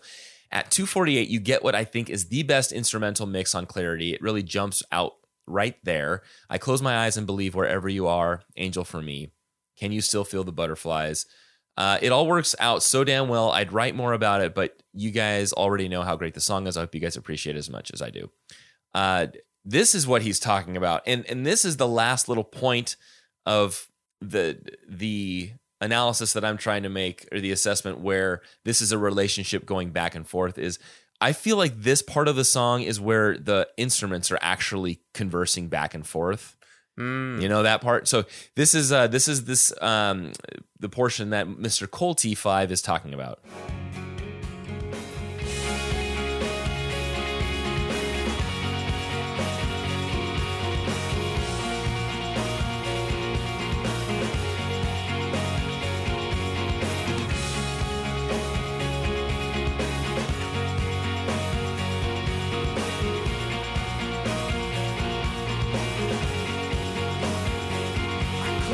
Couldn't you just picture like two butterflies swirling around Yeah. each other at that part where they're just one's fluttering and talking and the other one is?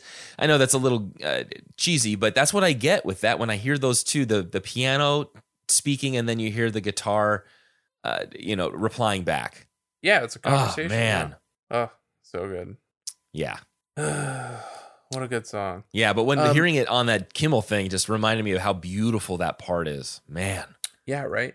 Well, let's take a a walk down memory lane and hear the original demo for this when it it sort of transitions into Roller Queen. So we can listen to a little bit of the beginning and then go to about, you know, halfway into the track and we'll hear a transition into Roller Queen. Okay, here we go. First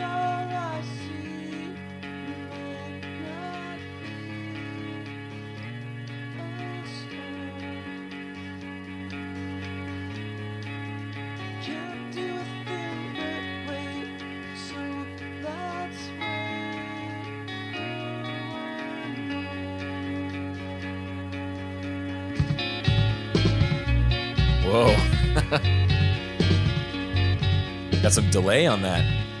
Yeah. time such clumsy time deciding if it's time. Man, sounds that that's definitely demo quality. yeah and then yeah he was talking about how he would he would record like a metronome onto track three on his four track recorder to demo stuff right so he'd Mhm. record a metronome onto track three and then he would record like a lead part which uh, a lead guitar part uh, or like a rhythm guitar part that kind of goes through the whole song and then like a little lead on top of that and then he'd mix that down to track four and then he'd start back over and maybe lay some drums over the click track and then he'd mix that down with track four to all the track three, get rid of the metronome. Like it's kind of crazy. Like he was like, you know, you'd use a four track recorder and end up with twenty four tracks because you're mixing you're mixing stuff down. But then if you fuck one thing up and then down the chain, you have Right. to go all the way back to that metronome recording. And I was like, fuck, I remember doing like being in a band. We never had a four track recorder because it was just too expensive for us to, to Yeah. purchase. But we always loved the idea of like, oh, if we had a four track recorder, we would do so much cool stuff. yeah, and my grandpa did. So he, I still have his Oh, his cool, Tascam, And then I was so inspired by what he would record with his with with my mom and and the daughters. Like he would do these beautiful recordings with them, um, and showed me how to use it. So then I went to Guitar Center and bought my own Tascam, and it was one of the really the the cheaper ones. It was a it was like a dark blue plastic, but it had the same all the, the same four tracks, the mixing Yeah. board on there. Now, could you use any old cassette on it, or did you have to buy like a special Cassette? So it, it would record it at a higher speed. So if you played it back, it would be it would sound very low, like and slow. oh, interesting. Yeah. So it would you'd have the longer the tapes that you bought, like the 90 minute Sony's were good because then you could record a few songs on once on oh actually it would take the whole strip. So you could only record one way. So you would if you picked on if you picked side A, side A was the entire thing. Side B was nothing. Yeah. Yeah, you could you could turn it around, but it would play it backwards. But like, so you could choose any tape though. It wasn't like a Yeah. special tape. no, I didn't. Yeah, you could So- put any tape in there. Now you said it recorded it slowly. Why? No, so it records it fast. But if Oh, you right, played it back right. on a normal cassette player, it would play back at normal speed, which which sounded slow, uh, because it's only playing at you know one x when it would record it at Why like did it 4x. play so fast? I'm not sure. I'm not entirely sure why. and then so before you couldn't just record onto your four track and then take that and put it in the car. You No. would have to bounce Yeah, that out exactly. I would- cassette. Right. Oh. And what I would do is I think at that time it was around that time that I had a computer with a with a sound card that you could plug in. So I just had Oh. the RCA straight out of my phone headphones out directly into that and I would just record oh, it. sick! And Yeah. get an MP3 of it. They're somewhere, man. They are somewhere. I have recorded a few. They're uh they're pretty bad. well, that's Okay. fucking cool, man. Yeah. Um, and then uh oh, he did play it at his solo show, and I couldn't. Oh man, there's no way for me to quickly send you a link, but the solo show we went to, I bootlegged. Good old Velvet. So this is just because it was a show we were at. Oh, You yeah. kind of hear the crowd. You know, it's a solo show, and then the crowd like letting him finish before they cheer.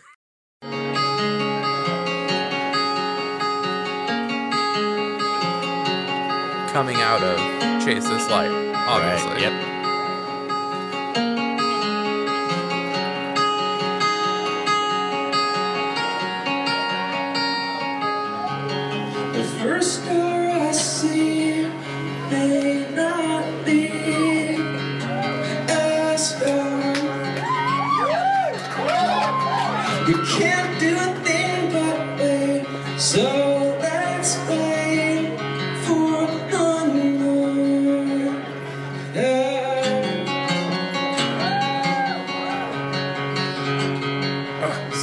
How many people do you think were at that show? Uh Velvet Jones.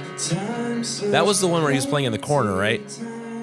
Yeah, I mean, it was like a long brick room. Yeah.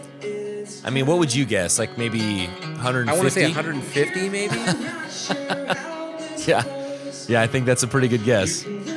yeah. Ah, Such a good time, man. And this is where, and I posted the photo when Susie was on the show, where we saw him after the show. And Oh, we were yeah. like, I guess we just go and take a picture with him, right? And there was no one around. Like, it was so weird. Can you still feel the butterflies? Can you still hear the last good Anyway, I know that um, there's a zillion acoustic recordings of this Yeah. that sound better, but we were at that show, Yeah. so that's why I wanted to, I wanted to share. Yeah, I was in there. I was one of those those uh, screaming fans. yeah, I went. I uh, I think we talked about this. I uh, the reason the recording's so good is I went. We went up. Susie was pregnant, so we went up to the second floor, and there were about five spots where we could sit on a bar stool with a small little like uh, table if you ordered drinks. Not a table, but like a bar sort of that overlooked the stage. So I just s- started the voice recorder on my phone and pointed it toward the stage. Um, and that's it, it's a solid recording because Yeah. I, I i'm not touching my phone at all or anything right. um but uh yeah it was a great show Uh, Yes. um and then last thing i got before we get into covers um is uh our boy arnak did the did the Oh, spleet split it. Spleeter. did the spleet spleeter on that so i thought maybe we could listen to a little bit of the vocals only All right, here we go. The first star I see may not be a star. You can't do a thing but wait. So let's wait for one more. Ooh. Now jump over to the like because myself be happy now than when, if not now when, the time we have now ends. And when the big hand goes round again, can you still feel Oh, the man. butterflies? Harmonies. Can you still hear the last good night? Oh man, and how he draws out the good night. yeah, Ah, so many good choices that you that uh, they get lost in the mix, but they don't. They're they're they're there. They're familiar. You you Yeah. notice them, but not as not as much as when you're listening to the vocal only. right. Jump to like the bridge. I want to hear if uh, how good Spleeter like separated out the background vocals and the oohs and ahs and the you know what I mean. Okay. There's so many layers of vocals Close there.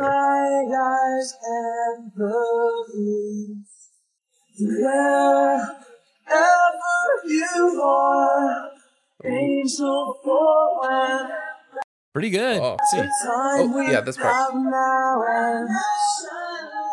And when the big pan goes round again, can you still feel the butterflies? Can you still hear the last good night? Ah. Oh, so good, dude. oh Um, man. so I I am sort of interested. The early I have a a show from 1998 of them playing it, Uh huh. and I'm interested in hearing the bridge from there because I want to see if they do the layered vocals. Okay. And I didn't um I didn't listen to it because I thought we could do it live on the show. So All right. Well, here we go. All right, so I can Um, pick it out. It, yeah, I think we've looked at the show. Oh gosh, 'cause- yes, we have. this is this is the potato show. yeah. Uh, I'm gonna pull down. I could already hear a clip of it blowing my eardrums out. And pull this down. So I'm gonna go to about 313, 311 actually. Yeah, sure. There Oh, yeah, go. sick. Yeah. I'm down with that.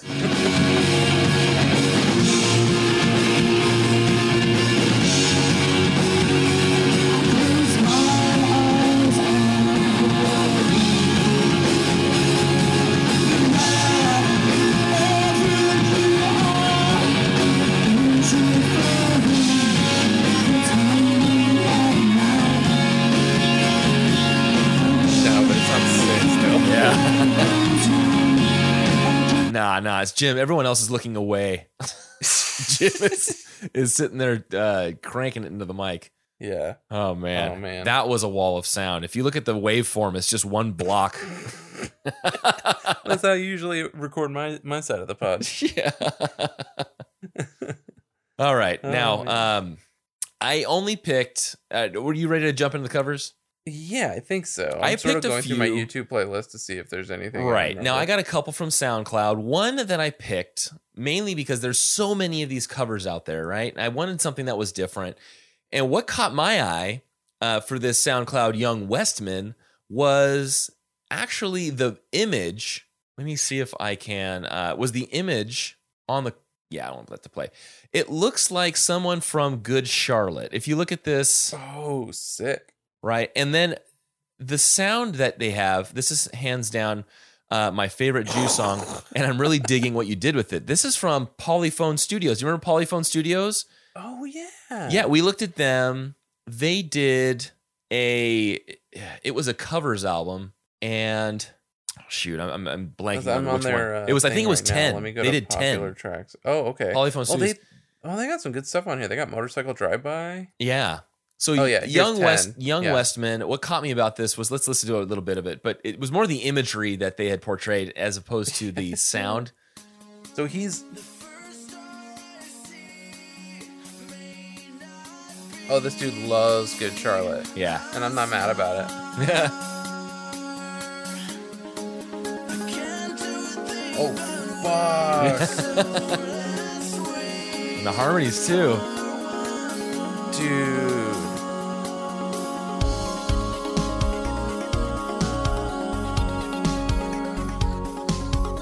Pretty This cool, is huh? So on brand for me.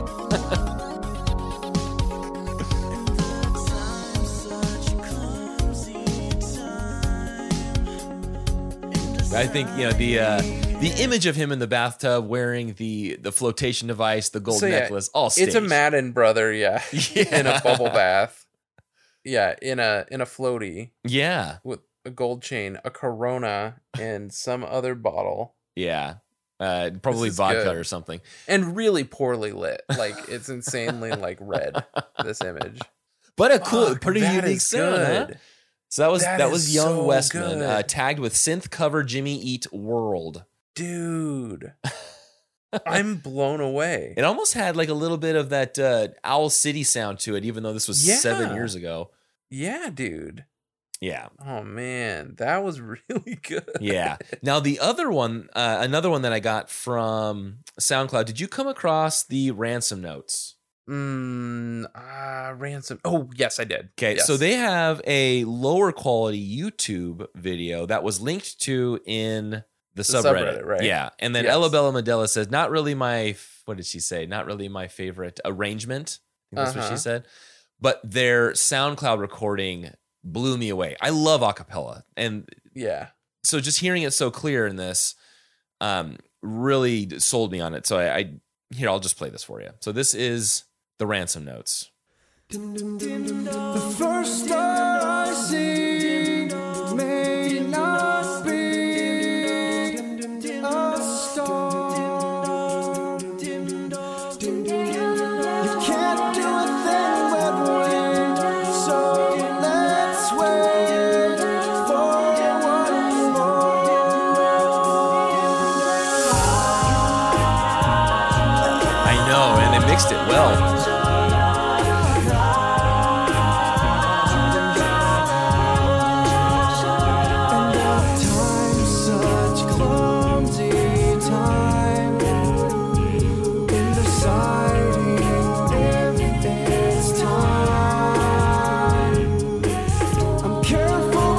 jump ahead to the bridge.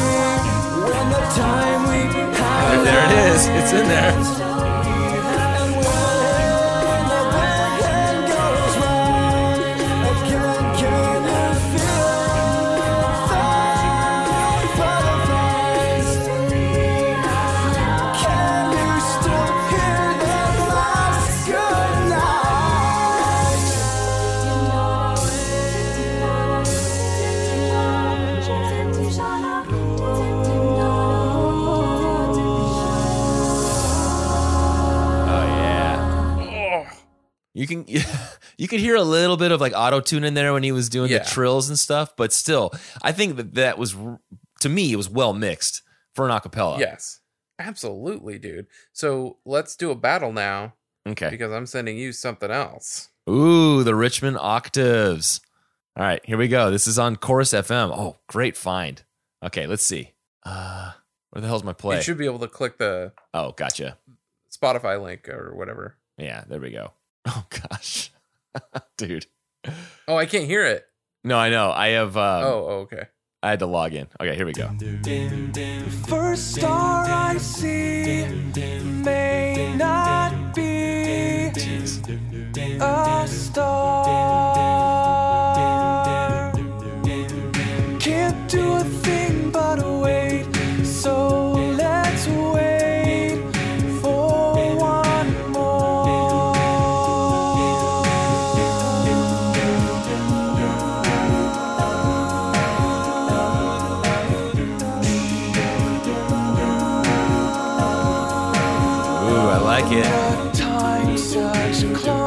Also good. Let me jump ahead to the. Uh, man, so good.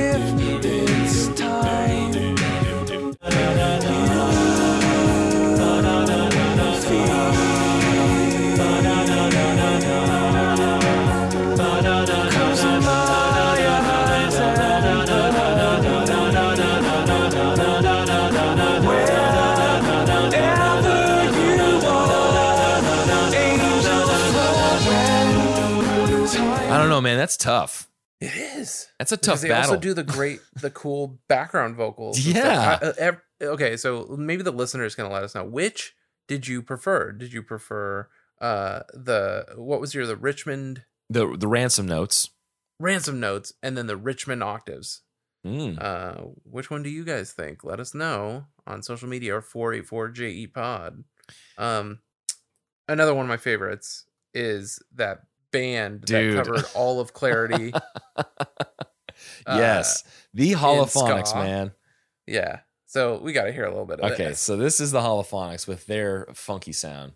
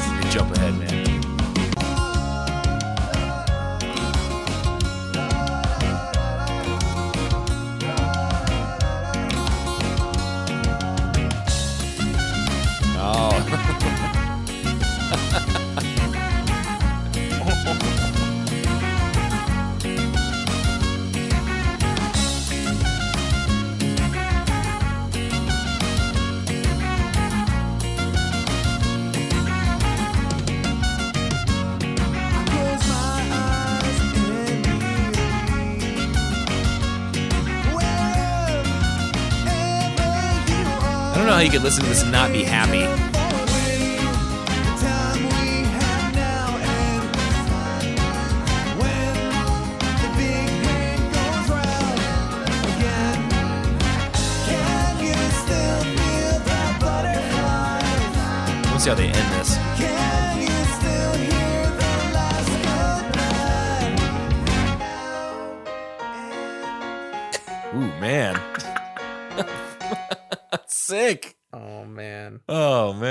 So good. yeah. Uh, Susie won't let me play that album in my car, but sometimes She's not a fan, huh? no.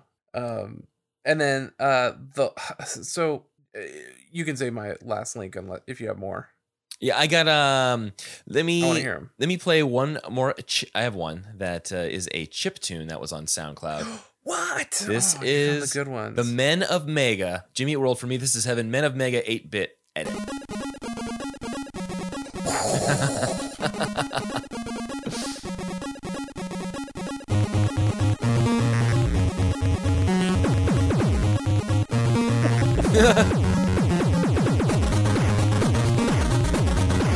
man, Man, you can like really hear that dance from left and right channels. Great.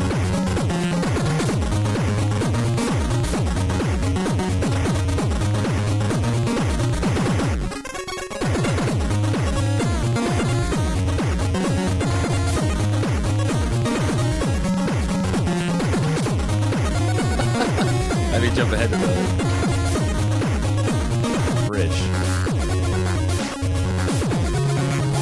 Break it down.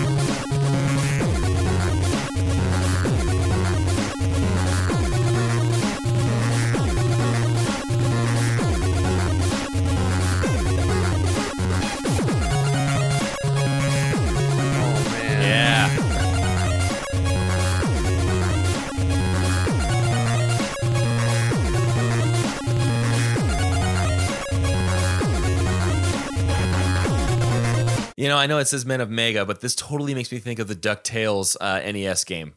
Just walking around. Oh. Oh man, in the jungle level, or uh, I, I don't, I don't want to uh, take away the moon's theme, but, but yeah, definitely. So here's a question I have that I always just assumed. So when games went from 8 bit to 16 bit to 32 bit and all that stuff, music got better. So in my layman mind, I assumed is that that you can only in 8 bit can you only play 8 tones simultaneously whereas 16 you can play 16 tones simultaneously and make more fleshed out chords and things or what's the what's the limitation there? Um, so I'm gonna go ahead and I don't know the answer to it, but I'm gonna make a judgment based on how color works with channels. So the more color Oh, I see. channels you have, the more capability of holding more colors. So the file size is larger, right? So I'm I'm assuming with an 8-bit, you you only have so much size that you you can fill, right, for a game. And I don't know if you can stack so- sounds, like if it's polyphonic or if Mm. it's monophonic. Um, but I don't think it's a matter of like eight and 16 sounds. I think there's all these different um, waves and sines and uh, sounds that you can get. You know, they're familiar ones. Like you listen to that and you can hear like the bones, the bones, the bones. They all sound very familiar a- across the games. Um, but I, I, I don't know. I'm just assuming that they had to sample or take the quality down so far with these sounds so they wouldn't take up space Right. and somebody just made like a bed of of uh, um, sounds that people could use, and then there were the band, there were the the games that just took it beyond that, and maybe they had a, a sound designer create their own, you know, eight Right. bit quality um, sounds, but they're just much better than those those ones that all of us know. I you know I don't think it's anything to do with stacking the song or stacking the sounds. It's just um, the amount of space that you can work with, how many pixels you can fit on a screen, how much Right. sound you can have going. All right. Yeah, that that's what I think that that is. It doesn't have anything to do with the actual number.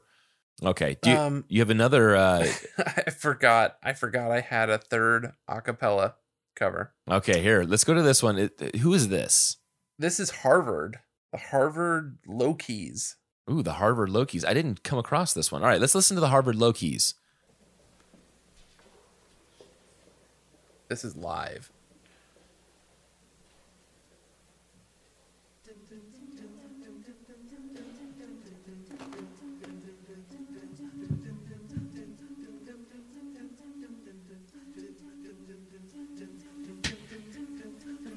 Star I see may not be a star.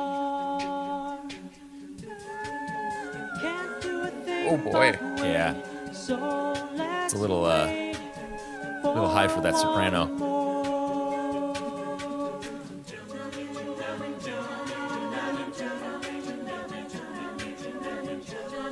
I don't like the the sounds that they're making up top. Yeah, that's right. What time such clumsy time when deciding if it's time. I'm careful but not sure how. Kind of like a James Blunt sound. You can lose Let's hear how crazy it your gets during the bridge. Okay.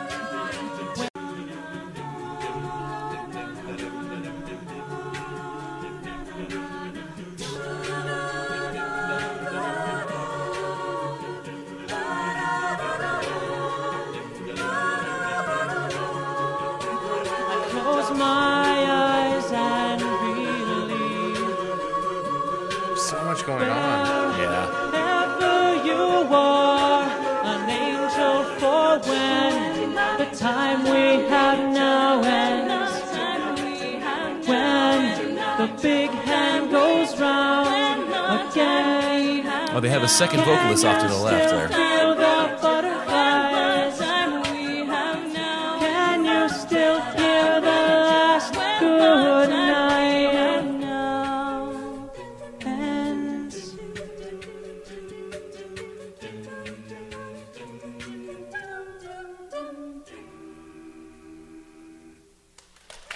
That was pretty. I don't think it was a contender uh, Yeah. for one of the top spots. No. If, if if if that is somebody's favorite, yes, they should let us know. But I do think that the competition is really between the other two. hmm Um, Yeah, I do. You Yeah. do have another one that you got from Bandcamp, right? Yeah. So yeah, I I can't tell if this is weird and cursed or way too advanced for me. So, Okay, this is from 2017 covers by Pros in Rosette. Uh, and this, for me, this is heaven. Here we go. The first time I see Whoa.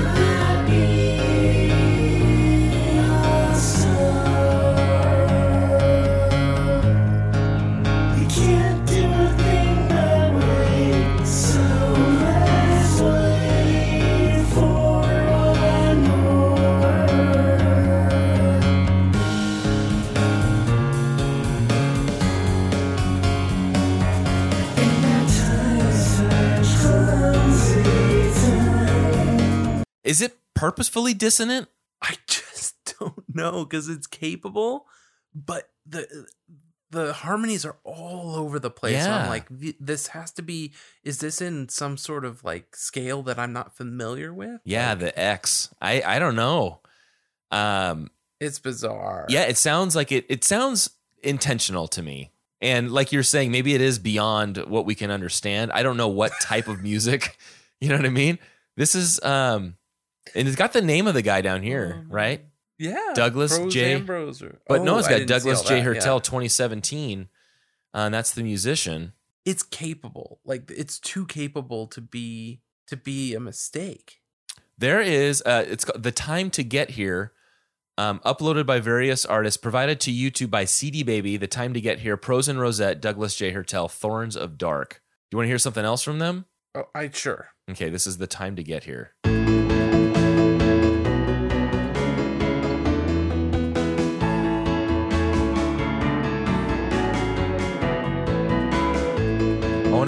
Wonder if this is just audio. Where's the one? One's waiting home. Isn't it so beautiful, wonderful? Spend the night of your life in a place filled. Let the light guide your side in nightfall. Spend the night of your life in a place filled. It's it's they're Like, consistent. That is an odd time signature. Yeah. Like this person is knows what they're doing. Yeah, and the name of the song, this track, is "The Time to Get Here." So they, I mean, think they've got this planned out. I'm assuming. Yeah, that's bizarre. Yeah. It definitely has like somebody in the next room energy. Whoa, man! What a way to end that. Uh, I guess I have one other one. One other. I had the holophonics for the last one, but I do have one other one. This is Thorn Thor's NBP 182. I'm gonna send you a copy of this. Right. So check this out. Look at his, um, look at his setup in here. This guy has a cutout of Okay. Oh yeah. A Blink 182. I saw this guy. Yeah, it's not very good because he's just playing guitar. I want over- that cardboard cutout. You have it? I know I want it.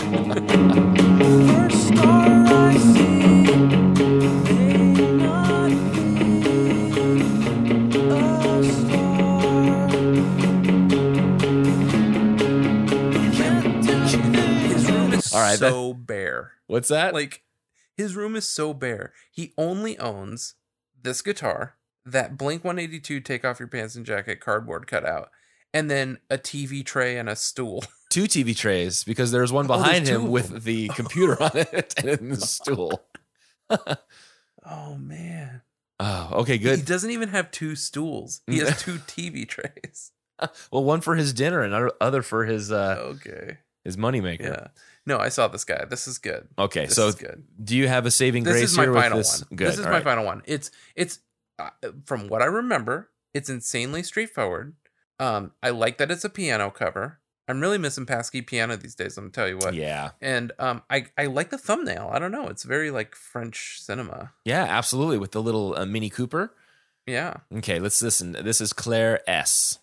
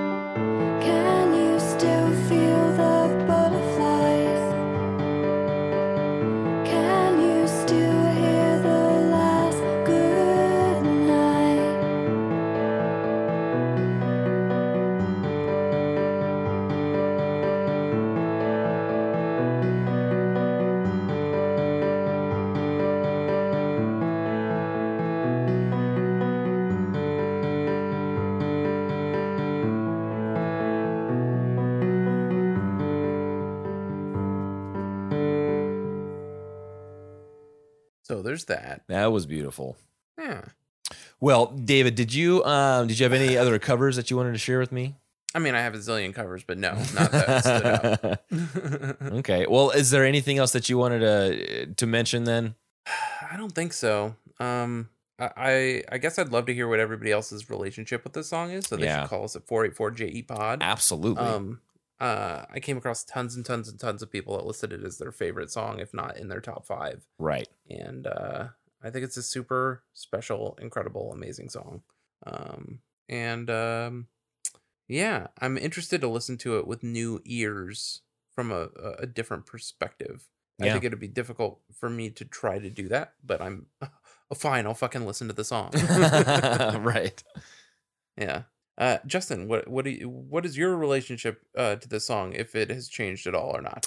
Yeah, my my outlook hasn't changed much. It's I it, it's it makes me think that it's more of a sad song than I had originally thought. Before I thought it was just a beautiful track. Now I think it's a a, a beautiful sad song. Um, but look, there's people out there, maybe the other half of people that think this is a, a song about happiness and love, and two people sitting on the hood of their car looking up at the stars. So you know, take from it what you want. I I think it's a beautiful song, which whatever perspective you have for this, and uh, again, this is a winner with not only uh, sonically with the the instruments that they've chosen, how they bring them in, weave them in and out, but also lyrically, so well done. This is a uh, an A one, um, you know, one of my top tracks uh, from Jimmy Eat World. So yeah, an absolute uh, lovely track in my opinion.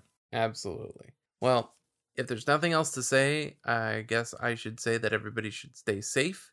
And uh, if uh, you see somebody in the store, you should definitely see step aside and give them their own personal space because uh, that would mean that you're being excellent to each other.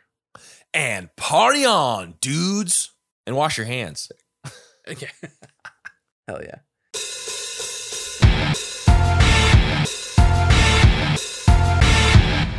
Ladies and gentlemen, the reason we got Davey Von Bohlen on the pod at all is because of this next guest. You know him as uh, the audio critic, or uh, better known to most people, Greg Simpson. Welcome to the podcast, and Kara. Yeah, hey, I, I need to give credit actually, yes, to Kara. Um, yes, you. So, it, I mean, through her family, Kara, tell tell. I mean, you told a little bit on that episode, right, about how you got hooked up with him. Uh, yeah, yeah, yeah, yeah, and he he went into it a little bit as well. Oh yeah, Yeah, Davey. Yeah. yeah. So, does Davey live like right around the corner from? How I- close is he to your to? This is Kara's oldest sister. Yeah. I don't really know exactly where, but somewhere close by. Yeah. Yeah, we're not like you know hanging out on stalk the him rig. or anything, but you know, Yeah. yeah. You you, No, you he- heard him he- order a coffee at Starbucks one day and followed him home, and then that was it. Yep, exactly. Mhm. Yep. No, he- Whitefish he- Bay, Wisconsin. He coached a basketball, A bunch or of stuff. baseball team with Matt, with my brother-in-law. yeah, a ton of stuff. Yeah. Yeah, like every year they're coaching basketball and I don't know if they do anymore. I think one of them stopped doing one. You know, kids Yeah. grow. You know, they focus in on one sport or whatever. Anyway, yeah. So that, that's all Kara. That's that's through my my in laws. That's through her family. Well, thank you, that got Kara. hooked up. Yeah, Yeah. sure. Who probably stays well clear of the nation. So, uh, Yeah, he's talking about the old the, the Blink podcast that I don't listen to anymore. What's up? um, No, But- it's fine. They, if they if they sparked this whole, they weren't the first to do a song by song podcast, but the avalanche of of us that have come out of that show, you know, being inspired to do a song by song thing, we're like, yeah, this would be a good idea. And then I pick the band that's put out way too many for me to do before I die. Um, so yeah, today we're talking about For Me This Is Heaven, which is my all-time favorite Jimmy Eat World song. And Oh, wow. when we spoke about you appearing on the show, this was one of the songs that you wanted to discuss. So uh, Mhm. we're here to discuss your relationship with the band, which I hear involves Kara, and uh, and this song in particular. So I'd love to hear your story. Yeah. So, well, do you? So I think we both didn't we both independently know about Jimmy Eat World before we met. Yeah, I mean, I got into them in high school. So um, I graduated from high school in 2001. So just before, th- I mean, this what this album came out in Clarity. Clarity was ninety nine, right? 99. Yep. Yeah, yeah, yeah. So I don't know if I, I mean, I don't know if I got it in 99 or anything, but yeah, I was into the to the band when I was in high school, and then I met Greg in You yeah. college. You me me and my high school friends. So I'm I'm two uh, school years ahead of. Uh, I'm two space years older than two school years ahead of you. passed. And yeah, exactly. And so me and my friends, we were just all into the Epitaph stuff and third wave ska, right? And her friends are all into like Radiohead and like she comes in like she comes to we met in college and I'm like, who's who's who's that freshman with short black hair, a Jets to Brazil shirt, and like a promise ring pin on like this uh you know, like cardigan sweater. Yeah, on a messenger bag. So I'm like, who's that? We call we call her emo chick, and then we convinced her to go to the Dismemberment Plan show. This is all true. Um, That's how we met. Yeah. yeah. but but going back to Jimmy World, um, one of the very first like I don't know if you call it a date, but kind of like hangouts or whatever was watching Jimmy Eat World play on Saturday Night Live. Yeah, so that was after. He invited me over to his dorm room. Yes. So we met. So, you know what? With 9 11 going down, with Bleed American coming out on 9 11, they, I don't know if their SNL appearance happened in 2001 or early No, 2002. I didn't know you till until Oh, yeah, yeah. So. This must have been like April, maybe March, April of 2002. Yeah. Yeah, so they played the Sweetness and uh, they played Sweetness in the Middle on SNL, and that was like a big deal because we, I mean, at the time, like indie rock stuff hadn't quite blown up. Like Modest Mouse didn't like hit big with Float On and like Right. Franz Ferdinand, like all these other like kind of indie-ish bands broke like two or three years later. Right. But that was a big deal. We're like, this band we like that we didn't think anyone else liked.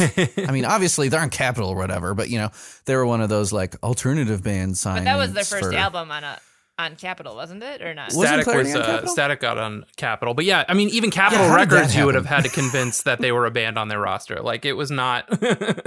Yeah, right, right. Yeah, it was like one of those things like how, you know, Flaming Lips have been on a major for like their whole career. And it's like, how the hell did that happen? Oh, they got signed in the alternative thing and somehow rode it through.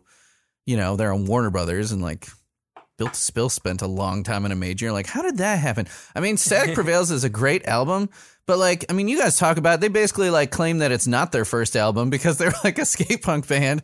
Right. And it's like, how, how do you get signed, signed to Capitol as like a skate punk band and then like, hey, just kidding, we sound like this now and we have a major label deal? How does that? I mean, I haven't. I've. I'm. I'm way behind on your episodes, but have you guys figured that out? Well, I just listened to I just listened to them on a podcast that just came out this past week, and Jim talked about that sort of change. It was really cool. They played the Table for Glasses demo on that podcast. Wait, what? What podcast? Ah, you're. Uh, let's see. He's already forgotten. well, of course, yeah. I don't know the name of episode. it. Well, yeah. He's already. I, I basically consume Jimmy Eat World content, and I've actually Yeah. started reaching out to these podcasts, like, "Hey, A, do you have a transcript? Because I will get you Oh, a huh. transcript of each episode, um, but it's not free. And I would love to just search a text document so I could say, "Hey, on this podcast, Yeah. Jim said this," and I could even eh, like the uh, um, the software I use gives me time code, so I could even play the clip and say, "Here it is."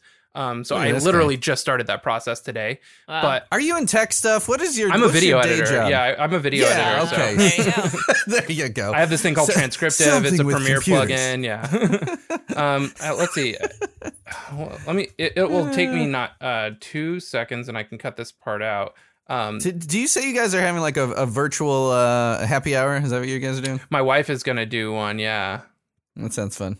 Uh, let's see. Ladies' night. Woo! exactly. Yeah. What do they do? Uh, they watched some movie uh, last. I was gonna guess was- Gilmore Girls, but then you said movie. No, they watched. Uh, it was a movie. it was funny. Is like I was helping her pick the movie, and she was like, "These are horrible choices," and they still ended up watching one that I chose, which was like an Amy Poehler, Tina Fey Netflix movie, but it had like all the best people in it, and they said it was Oh. like just kind of okay, and no one really paid attention. So What was that one? We watched uh, that. Uncorked or Pop or something. yeah, yeah, yeah where they Oh, have like yeah. a ladies' weekend or whatever. Yeah, I don't it remember the name of it. I mean, Tina Fey didn't have a big.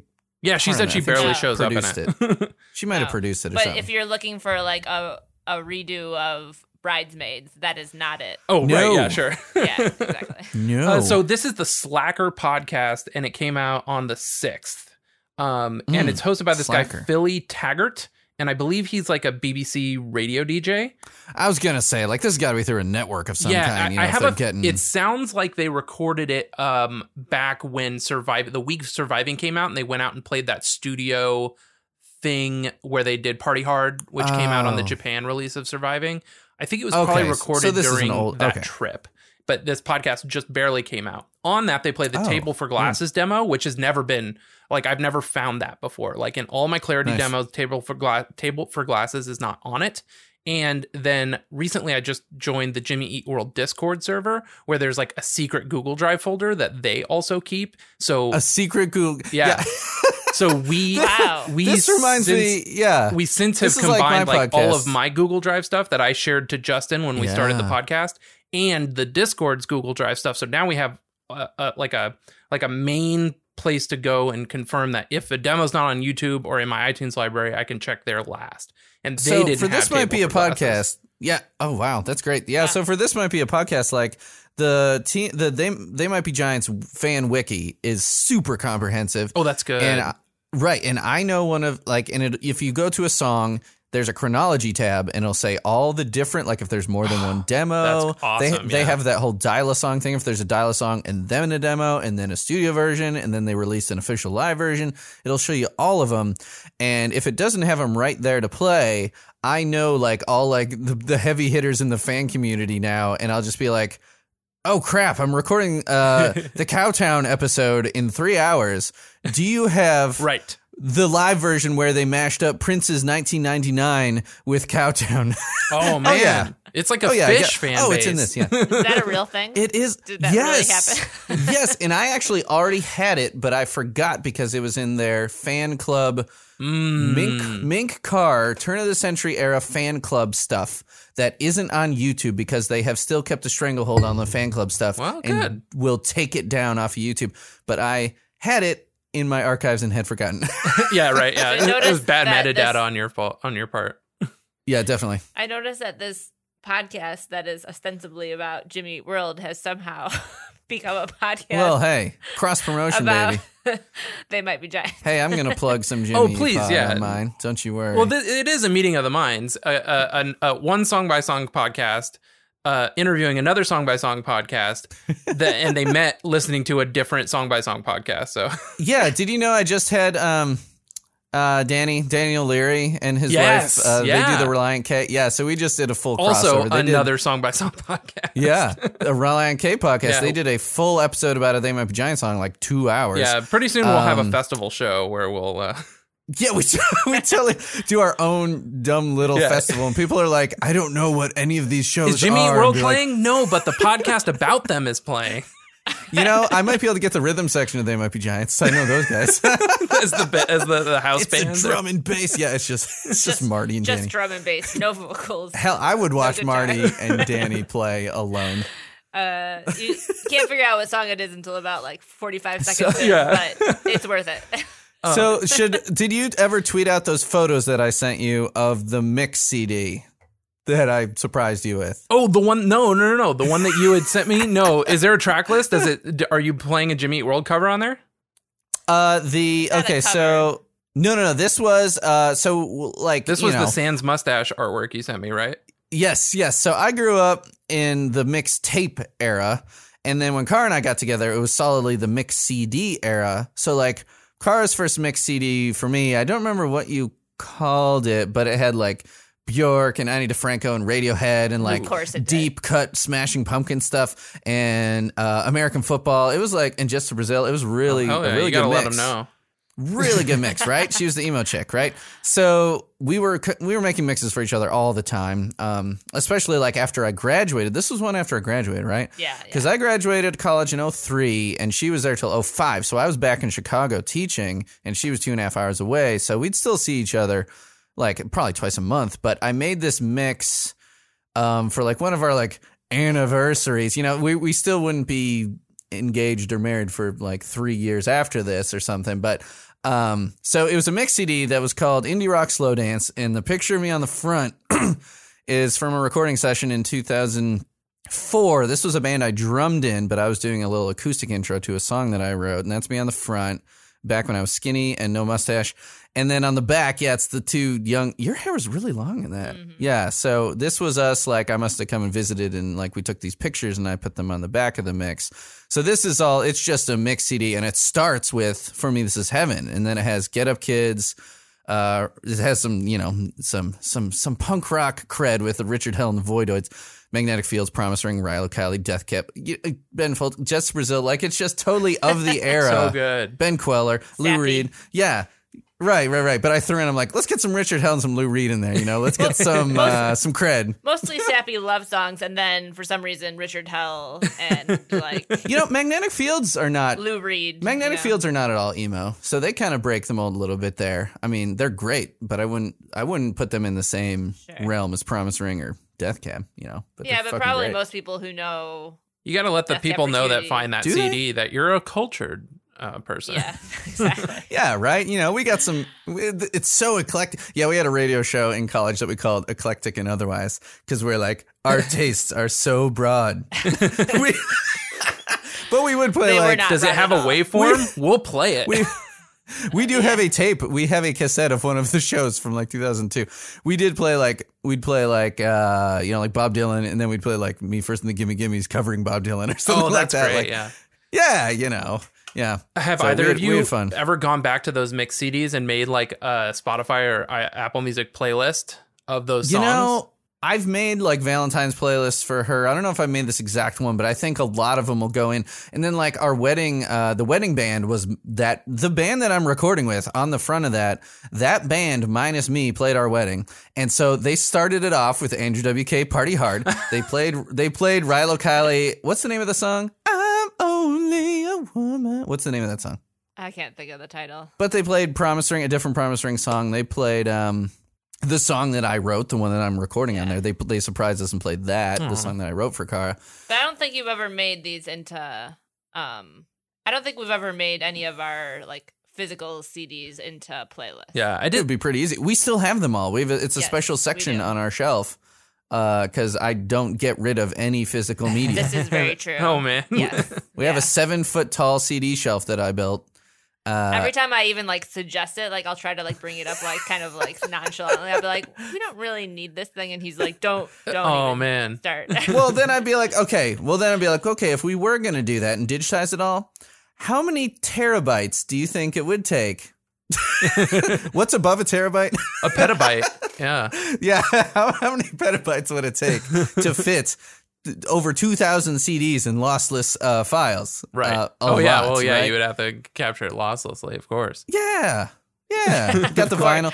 You know, Naturally. we still have the the, the case of uh, DVDs. That I would be willing to go Yeah, in I- the basement or something. Yeah, I but finally went Plex uh, last year, and I've never been happier.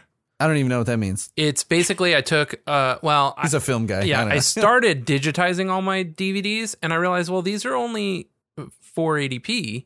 let me just go and get onto BitTorrent and I'll just rebuild my library.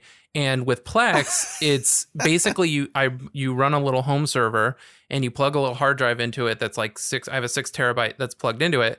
And then Yeah. I just I just BitTorrent 1080p films and then you tell Plex this folder has movies, this folder has TV shows, and then I tell the BitTorrent client this is all a theoretical people. Um, uh, I tell the BitTorrent client to download to If I were going like to. an yeah. inbox folder so plex doesn't index that folder and then when it's done downloading it to the drive i just move it to the appropriate folder and then plex Yeah. automatically generates all the metadata the poster Wow. uh it, tv shows it breaks out into seasons episodes descriptions everything That's great because I'm super disorganized. Like if I were to even attempt something like that, shit would just get lost in the shuffle yeah digitally. the metadata And was like, the selling yeah. point for me yeah I'm like, here on the shelf, it's all alphabetized. You can find everything. you know, Oh, there's still plenty of stuff that I do only have digital. I mean, writing for Punk News since Well, the the early thing- aughts, like I got half our CDs are like they still got they got the hole punched out on the barcode right, but here's the thing with those 2,000 CDs. And Uh-huh. I know we've had this Uh-huh. discussion before. Uh-huh. Yes, But yes. how many of those do we actually listen to? All of them. No. I'm gonna make a point to go through and listen to every single one in alphabetical order. How about that? I Would you don't like that? so. Start a enough- blog Like, I you mean, like that? How, How, much black flag you want to hear? How much time it like how much how many years of your life would it take to listen to all of that if you're listening let's say like I don't know six How many hours a day How many years will it ta- tell? How many years will it take me to walk across the United States?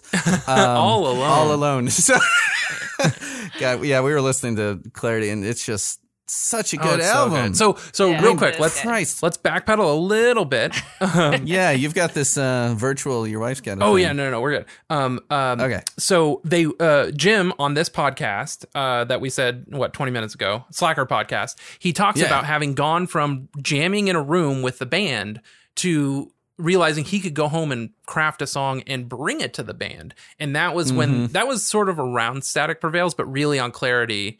When he specifically started writing songs like "Table for Glasses" was something unlike anything that they had done before. Um, Yeah. and uh and so including for me this is heaven is a much more uh focused and fresh song and even zach Yeah. recently on one of his uh instagram live drum tutorials people are like oh how do you determine what how what you're going to play during what part? And he's like well it all serves the song. As somebody was like oh why don't you hit the kick drum again to table for glasses? This is not even a table for glasses episode. They're like uh, how come you don't hit the kick drum during the verses? And he was like well Right. because it makes it more powerful when you hear it at the end. And they hadn't been doing stuff like that before. So yeah really clarity Yeah. and you know what? Yeah, Clarity, like the major label production. I, the thing I've pointed out to Kara like several times already is the sweet, sweet triangle, work in this song. and I'm looking, so I'm, I'm on the official uh, Jimmy World YouTube, and it has like the credits to it. And um, it says so. Apparently, Zach just did the drums, and Jim Adkins is the one that does the percussion as well as the piano, guitar, string mm-hmm. arrangements. Mm-hmm. So he's the one playing that triangle. Ding, ding, ding, ting, ting, ting, ting, ting. So, I love also that the song is in three four. It's hard to find good rock songs that are in three four. totally True. It's a kick-ass ballad in three four, and you don't really notice it's in three four. It doesn't sound like a waltz or something, but it's just so smooth. it has it has that it has that quality that i love describing about jimmy Eat world tracks with the twinkly guitars Oh yeah. um like when everything drops out and it's just jim and tom playing off each other two completely different things that like make this whole other thing um Oh yeah, yeah. Those two guitar parts when they go back and forth on the acoustic, like the one guy's up higher, like Yeah. the two guitars Oh, go yeah. back and forth. Killer, man. It's just so, yeah, tasteful. So, really, Kara, Yeah. you had already been into Clarity. Do you remember the first time you heard specifically "For Me, This Is Heaven"? And did it mean anything to you, or was there a moment where it finally hit you? Or not until you met me. oh, I it's so long ago now. I don't. I honestly don't remember that much. I mean, I I still remember the song and like you know, obviously, I, it still holds a special place in my heart. I still I still think it's an awesome song. do you but- equate it more with that mix CD that he gave you than? Uh, I mean, we had already been jamming on it. I don't think it was like top of, like right off the top of my gourd. I was like, oh, this is the song. These were, it was like kind of a collection of songs that I knew, and I sprinkled in some other stuff too. Like, you know, like I think I had just gotten into the Lou Reed solo stuff. That's why, like, you know, I was listening to Transformer and like Perfect Day is like probably one of the sweeter Lou Reed songs. A guy who's known for being kind of just like nasty, and uh, you know, and Richard Hell, like that's that fucking Richard Hell and the Voidoids album is just incredible, and it's not known for love songs, but that's you know kind of just like a cool one to mix it up. But most of those, Car got me into the Promise Ring. Car got me into Jets to Brazil. Um, I got you into Ben Folds, right? Yeah. And then we kind of Yeah. got into I Death mean, Cab around the same kinda- time. I mean, Ben Folds was popular at the time, so it Well, wasn't sure. like it wasn't like nobody had heard of Ben Folds. well, obviously, but this was his solo album, so like he Right, was kind right, of his yeah. I mean, first the- breakaway the, from. the solo album was new stuff. Yeah. Yeah, yeah, and the Get Up Kids, I think I probably heard about from you too. She was my emo chick, right? You'll notice that this mix isn't just full of yeah lagwagon or whatever. you know, this one's for you, baby. Listen to those harmonies. It's called Stoking the Neighbors. And then uh, I don't know. The, we had a lot of mixes over the year. I'll just over the Oh, years there are a lot of mixes, so it's not like I guess I don't necessarily as- associate this song just with that one sure, yeah. mix that he made. Yeah. Oh, there was a good mix that I made that goes along with our discussion before. It's called "Greg buys way too many CDs," and it was about well, she she was on a foreign term in in uh, Central and South America while she was still in school.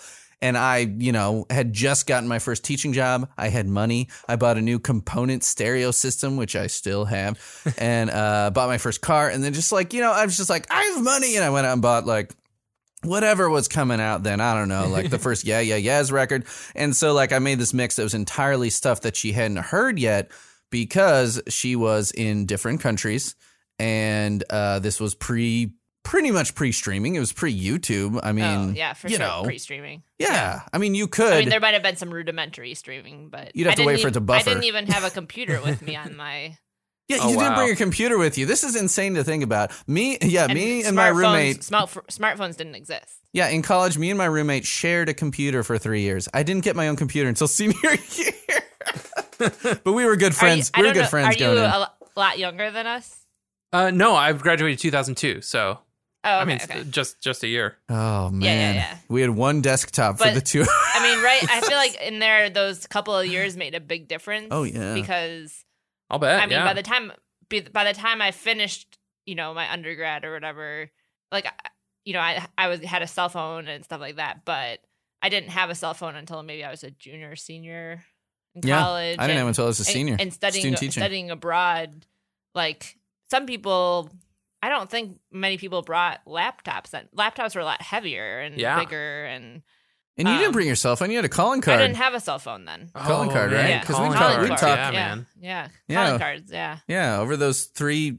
Were you there three months? We probably talked like So I don't times think or that something. streaming music was a big. Oh No I mean, like I said, there might have been, Especially some- not in, uh, Ecuador. some form of it, but yeah, not. I wasn't going to an internet cafe. Actually, Greg, she's going to to- tell you now she didn't have a CD player down there, so those CDs you sent, she's actually never heard them. no, no, this is uh, this is why I made a mix for as soon as she got back, then she Oh, could get I caught did. up. I did. I To had. get A, caught I had a uh, Oh, you did- portable CD player. You mean a like disc a disc man? Yeah. How many seconds of shock protection No. did it? yeah, exactly. That's the important part. Yeah. It was that yellow I'm one. pretty sure that I had a disc man. Oh, the yellow one was no joke. That was like 50 It was the sweet yellow one that had like clamps. It like clamped Yeah. shut. It was like, what is this? Like for a submarine? I don't know what's this.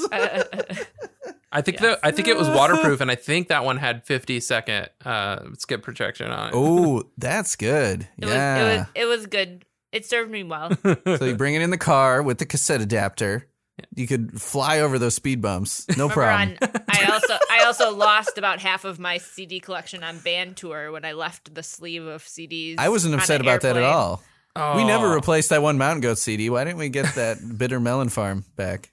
She, well, the she lost half the things she lost. We had doubles of. Like when we merged our CD collections, we sold like eighty CDs that we had doubles of to buy more CDs. like, well, we got two Alkaline Trio. God damn it, we got two. Blink, uh, you know, what did we have? Uh, Cheshire Cat or Dude Ranch? I don't remember, but yeah, Yeah. we're like selling all the doubles. No one had the red eyes though, right? Yeah. Yeah, yeah, yeah, no, we didn't. Oops, we accidentally sold this rare Yeah. misprinted version. Yeah. Yeah, whatever. Yeah, It was nice when yeah when Susie and I got together because I already had all the take out for your pants and jackets, but she had a different enema pressing than I had, so that was nice Oh. to have. And I didn't know there were multiple pressings of that. There's I three to of take off your pants and least, yeah. jacket. Yeah, because my band Doppelpopulis, like I was telling him, like I made a joke about rubbing your dick in broken glass. He's like, "What are you talking about?" And he's like, "He's got a good sense of humor." I'm like, "You've never heard that song? I don't know if it didn't make it onto streaming, but he It's had still not different there. version." Yeah, so many people like what? What did he? Yeah. Something something came out. Re- oh, when Travis played "What Went Wrong," he did the drum thing to it. Uh, since we're all in Right. quarantine, and some people in the comments were like, "I've never heard this song," and that's like Yeah. so bonkers to me. that song is amazing and horrifying. like it's one that like like Kara here, she will curse. Like we're both educators, so we don't I, I can't swear. I teach in elementary school. She can swear a little I can bit swear a little bit. Yeah. because they're college kids. They're college. We still call them kids. I don't really swear. They're technically adults. How how reliant Eh. K of you for calling them college kids? Yeah, college kids. Um, I swore all over that pro- all over that podcast, and I told them to bleep me out because I know they they put bleeps in their show. Yep. And I told them even bleep out things that aren't swears. I'm like, just put. Oh, they did that last week. Yeah, yeah. It's, they're they're good. Yeah, yeah. They're good people. Yeah. Yeah. Oh, they're yeah. They they were that was a blast. Um, but yeah. So like the the that. Yeah, um, just like having, can't believe you had sex with your own grandpa. the, like that whole thing is like that's like a whole nother level. You can tell they. Oh, we'll put that on the secret track Yeah. of one one out of three people will buy because it's that crude, Yep. even for Blink One Eighty Two. well, and that song was originally when you fucked Hitler. So Oh, those Blink boys! I'll tell you. And now they're debating about who should be the Tiger King. yeah, I know, right? um, so what else about the band? Like, how did that? Uh, how how long into knowing each other when you invited Kara over to your dorm room? Was that was that like sort of the beginning of it all for you Oh, guys? um, Yeah, that was when we first started. dating. That was very early Oh, on. that's yeah, the fun. first thing our f- well, I think our first unofficial date was the dismemberment plan show. So That, I wa- that I wasn't hadn't a even date. well I hadn't even talked to her yet. Well, yeah, that's what it was. Me, you know, trying to woo her. You know, uh, Unbeknownst to me. right, secretly from a No, we tree. went to a show with like a mutual friend, and Well, but we had to find a fourth person so that I could sit in the back seat with you on the way to this other small college. again, unbeknownst to me. This so this this was this was a side show, a side date that Dismemberment Plan played on the Death and Dismemberment show, where they were opening up for Death Cab for Cutie. oh, that that's- would be an awesome show. Yeah. But it was an off day where they're like, you know, the less wealthy band. They're like, uh, let's let's plug that hole in the tour dates and go play Galesburg, Illinois. Nice. So we drove down there, but me and my friend Scott, who's my co-host on Best Midwestern, who was a punk news guy who worked for Alt, he was the head editor at Alt Press or the reviews editor at Alt Press for a decade. Scott Heisel, he um we hatched this plan to get this other uh, girl Kate to come with us so that there would be four of us. So it wouldn't just be like the dudes in the front and car sitting alone in the back or whatever. so that there would be four people and I could sit in the back of the car and we could talk all about uh, you know, the photo album and uh you know we we have the facts and we're voting yes, you know, the whole way to watch the dismemberment plan who were amazing. And so then shortly after that we went and saw Death to Smoochy. That was our first or was did Jimmy World happen? We're really no, no, no. dating Death this. to Smoochy was first. Yeah, and that that not a good first date, but You know, a movie. I mean, not a good movie to go on a first date. we still have it on VHS. We should watch again and see what it's like because Robin Williams, Edward Norton. I mean, On paper, Uh, it you should be good. I've never seen It's- it. yeah, I was like, it sounds like it should be good. well, that's why we went to see it. Yeah, Like dark comedy. We're like, Right. we're into this. We like, you know, you know, Royal Tenenbaums I'd or watch whatever. it again, but Yeah, yeah. We, I mean, we have it. Let's- Nonetheless, let's I'd pop it in the old VCR. not if, if you, for FYI for those out there who are thinking about first date first date movies, I wouldn't recommend Death Not- Smoochy. not- in well, the it's better top. than like it's better than like Not in the top ten there. No. it's better than like Apocalypse yeah, Now. better than like Schindler's List or something. But yeah, you were making out during Schindler's List. so yeah, this was this was a pretty rapid chain of events here uh, in the spring of 2002. Yeah, because I was trying to you know get her in the bag there, and she and then she made me snickerdoodles and invited me to the dance for the music sorority dance, and uh, and the rest is history. So the Jimmy think Eat that World was Jimmy somewhere in there. Yeah, somewhere. I'm sure we could look up the date of what that was, but yeah, it was you know, Bleed American came out into the you know on September 11th. Stuff probably got pushed all the Well, way I'm the pretty fuck sure back. it was April 14th. Whoa. Oh, yeah, yeah okay. Well, We're you want to tell up that on the anniversary. it's- Yeah. Yeah, the anniversary of. Dude, are you gonna say it? tell the story. I'm talking too much. No, I, I mean because that's Well, how do you remember the date? Go ahead. That's the day that Greg asked me to be his girlfriend. Yeah. Oh. But it you was go actually steady? You wearing my was- letter jacket? It was that he invited me over to his dorm room. I feel like so juvenile right now. He invited me to his dorm room to watch Jimmy World play on Saturday Night Live, and that was actually April 13th. But he wanted to wait till after midnight to ask me if I would be his girlfriend for some sort of. I, he's not Because superstitious. I'm not, yeah, he didn't want it to be on the. Th- he's not superstitious, uh, so Well- it's very strange that he did this. I also had an umbrella open inside and was standing under a ladder with but a black cat. yeah, so he waited. So I'm pretty. I'm pretty sure. You're I- right. I, could be mixing totally things right. up, but No, I'm you're pretty totally sure. right. So the reason I remember So it's is tax 'cause- day. The reason. the reason I remember that is because it was our anniversary, like our dating. Our anniversary. dating anniversary, Yeah. right? Yeah. Yeah. Date anniversary. So yeah, we yeah, so we started dating April 14th of 2002. We got married June uh 16th of 2006. So, Correct. there you go. A long long time ago. Do you remember who hosted that episode of SNL? Uh, oh wait, I want to say it was like Woody Harrelson or some shit. Uh, he might have showed up, but it was Cameron Diaz. Oh, yeah, really? Yeah, yeah, yeah. Did she have the jizz in her hair? I don't know. I don't remember that episode. I'll have to, I'll have to rewatch after. Something about Mary. Yeah, this was after something about Mary. This would have been something else. Charlie's Angels or something. Yeah, we'll revisit that episode or that uh, that episode of SNL when we get to Sweetness and uh, the middle for sure. Yeah, Oh, that, yeah. that would make more sense. Yeah. But yeah, that that was big. Like, cause yeah, the whole thing of them being on SNL, we're like, what? Cause it was before, like, cause then it kind of became a thing where like Arcade Fire's on SNL, Right. Uh, Phoenix is on SNL. Like all these like weird bands were like, I haven't even heard of Phoenix. Who is this? The French indie band? What is this? Uh, like they started like booking these cool cred before they went back to just booking pop artists, again. Right. you know but that there was like this weird little era there in the mid aughts where and jimmy world kind of led the pack there. They were ahead of the curve with that like we are like whoa this band we like? Like who else? Everyone's gonna like ch- change the channel. Right. And we're like this was like a big deal for us. Come over to my dorm room. Let's watch it. I got rabbit ears on top of the fucking tv Yeah. Because yeah, did. the middle had only just come out uh, as a single then because they led that album off with Bleed American as a single, and then 9/11 happened and they pulled it. good choice Yeah. yeah good choice Um, bleed american so yeah, the album was yeah. almost dead in the water at that point. So they might be giants mink car also came out on 9-11 whoa, both fantastic albums yeah, unfortunate release days yeah Also, unfortunate title. Mink, Right. mink car? Why? Is that a joke? I don't understand. Mink car. Yeah, you know, they had Man It's So Loud in here. Oh, is that about what it must have been like inside the Twin Towers? Oh, bad taste. um, over the years, how would you say your guys' relationship with the band Jimmy Eat World has evolved?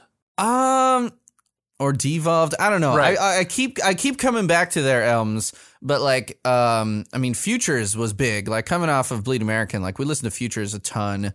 I've actually got some seven inches of songs in there too, like of the Pain seven inch. There might be one more I have. Really into that. And then um was chasing was that the next one? Yeah, Chase This Light was next, then Invented, Yeah. and then Damage. Yeah, yeah, yeah. So then it kind of slowly started going down, but then when um the the fandom it's not like we stopped I still liking like them. them. It's just that I don't have time to follow all this music Right. anymore. You know, So, like, and, and then like, the streaming I was, era came I around. worked at the radio station when I was in college, and so I was at the time when all of this, like when you know, Bleed American, and I mean, in those years, like you know, the early aughts, I feel like I was very up on indie music and pop music, but then over the going to grad school and then you know just getting out of that, I Absolutely, feel yeah. like, and not because I don't like the band, I still like when I hear their newer albums. I just don't know their newer albums You as know- well because yeah. also because I don't. I mean, I've, Greg and I have talked about this before, but like those earlier albums, like you just listened to the shit out of them, right? Like you would get them, and like you didn't have so much choice for albums, right? Yep. So like. And your booklet of CDs you brought with Right, you yeah. only I had mean, so so, you'd have like one album and you'd listen to it like over and over. Like I, like I could still sing along with like you know seventy five percent of the songs on on you know Clarity and Bleed American. Bleed American even more. because because I listened to them so much. But some of the newer stuff, I'm like, oh, I like this, but then I'm just like, it's just kind of, it's some of it's gotten lost in the shuffle. Yeah. So. For me, like when Integrity Blues came out, that one, like people, and like, you know, I still, I podcast for Punk News now and still do some writing for them. People on Punk News were like, dude, Jimmy World is fucking back, man. Integrity Blues, it's great. And I went and listened to it. I'm like, this is really good. But still, I was mostly streaming. I think I ended up getting the MP3s from someone somewhere. They're like, man, this is so, you got it. They're like back to like futures level powers. And I'm like, okay. um, I need to check out, I, I still haven't really given Surviving more than a couple tracks shake, but there's just so much music out there, man. And it's so accessible that like even a band that's an important to our relationship is this, it's like, you you might throw them on a mix, but like, you know, I think we should listen more to like Clarity and Bleed Bleed American. We'll put on on road trips and stuff because we can sing along with like everything. We've done that. Yeah. Um, but like today's like streaming mixtape kind of time. You know, Spotify playlist. You're- You'll you'll put on one Integrity Blues song onto the playlist or whatever. You know. Yeah. So you don't get to know them quite as well, but th- they're they're yeah. Integrity Blues was great. I need to listen to Surviving, but there was like, yeah, I guess there was a decade there where it just kind of is a kind of muddy area. Hey, this it's like this on my podcast too. Like I know. I had Adam Turla from Murder by Death on today, and he's like, "Yeah, I didn't really listen after 1996." I'm like, "Dude, that was like a long time ago." He's like, "I'm." he's that's like, how I feel like I'm for, ready like, to get back into him, dude." For most bands, though, I'm kind of like, eh, post like 2007, everything gets a little hazy Yeah. for me. Like, every band. Yeah, Every while she was doing her PhD, it's like I was I was her curator of music because Yeah, she's like, I don't have time for this. While I'm still like reading, you know, Stereogum and and looking at Pitchfork. I'm like, what's oh this new Right. band Cymbals Eat Guitars? You gotta check this out. So everything was filtered through him, Right, yeah. As Yeah. far as what I actually listened to. But I know what you like. Like I said. Yeah, Yeah, like exactly. we, yeah, like we already had so much overlap, and then influenced each other's tastes, and then pretty much just grew. Like we definitely have different favorite bands, but um, we like each other's favorite bands. Right. You know, Every once in a while, I'll like discover a band and I'll be like so excited because I'll be like, Greg, I have one band that I don't think you've heard of. have you heard Martha? Yeah. Uh, no. And I'm like, oh my god, Oh, I good. came up with this band. I found them. Everybody, listen. I found Yeah, this. my wife has no time for new music, and then every now and again, a song will creep through where I will be listening to it in the car. I'll have s- slipped it on without her knowing, and then I'll catch her singing along. I'm like, all right, I, I hooked her on something. Like, so I'm still working on getting her into Phoebe Bridgers, but Yeah, See, yeah. what, what Greg used to do was he would take like new CDs that he thought I would like and he'd put them in my car, which still had a CD oh, player. Oh. Yeah, yeah. I just like and slip then, them in there. And then I'd put it in my CD player and I'd just forget to change it for like a month. and so I would have like, I see- and I'd be like, how do I know all these songs? And I'd be like, oh, I've been listening to it every day in like 10 minute increments for the last It's month. like why like the They Might Be Giants album you know the best is Glean for some reason, which is a good album. But that's because you had that car and like that CD just sat in there forever. and like some of those Neko Case records and those some of those Well, like this we'd buy a new CD. Those are the Neko case I, I stand Oh by. well, they're Yeah. great, yeah. but do you stan them? We don't say these weird words. Do you say bop? Who says bop? That's a bop. That's Stan. just oh, that What pop is slaps. Stan. Have I not explained Stan to you? It goes I don't back to know. Eminem, which Yeah, Eminem it's is weird. just What's problematic weird is as like, it is. yeah, so like, 15 why? years later, people were like, "Oh, remember that song? That's a funny term." It's Oh, about an you did tell- obsessive, you an tell me obsessive about it. Yeah, fan. no, yeah. you did tell me about this before, but Yeah. obviously it's not part of my The song was about a creepy. that I use on the Yeah. regular. If the song was about a creepy person, and Yeah, now if you a follow Devon thing. Sawa, who played Stan in the video, like his whole Twitter Uh, persona is like, "I Yeah. was Stan in that video, you guys." Like, Yeah, yeah. Give me my give me my props now. Yeah. this much later. Yeah, and I'm not up Oh, on wow. what the cool kids are saying. 'cause The cool Greg will kids. mention like all this stuff from like popular culture, and he's like, and I'll be like, "Have you heard this thing?" And he's like, "What? This? Well- how, how have you not? How are you not aware of this?" I'm like, you know, I got sixth graders getting me hip to you know Old Town Oh, yeah, Road there last year, and you know Billie Eilish and shit. And I do, I do stand Billie Eilish. I'll tell you that it's fucking great. Um, but yeah, but they're sixth graders. So do kids still say on fleek? No, they don't. no. That one passed you by completely. I never said that shit. That's dumb. Well, uh, I definitely stay in Jimmy Eat World, and for me, Oh, this yeah, is heaven yeah. is a Same. bop that slaps and it fucks. So Yeah, have you heard that? That if something fucks, that means it's good. Yeah. Like saying something is fucked up is bad, but if it fucks, I mean, fucking Yeah, is oh, good. shit. It's like saying it's like, oh, tits, like tits are good. Fucking's good. This band fucks. That's a good thing now. yeah, okay, That's mostly a Twitter thing for crude people like this guy over here on the other end of this phone call. Good- good Whoever to he is, we won't affiliate with him anymore. good to know. yeah, dude. That was uh, fun. I love. Yeah, Jimmy World is a band we need to. Re- should we? Should we get on 180 gram vinyl? Surviving. yeah. Why not?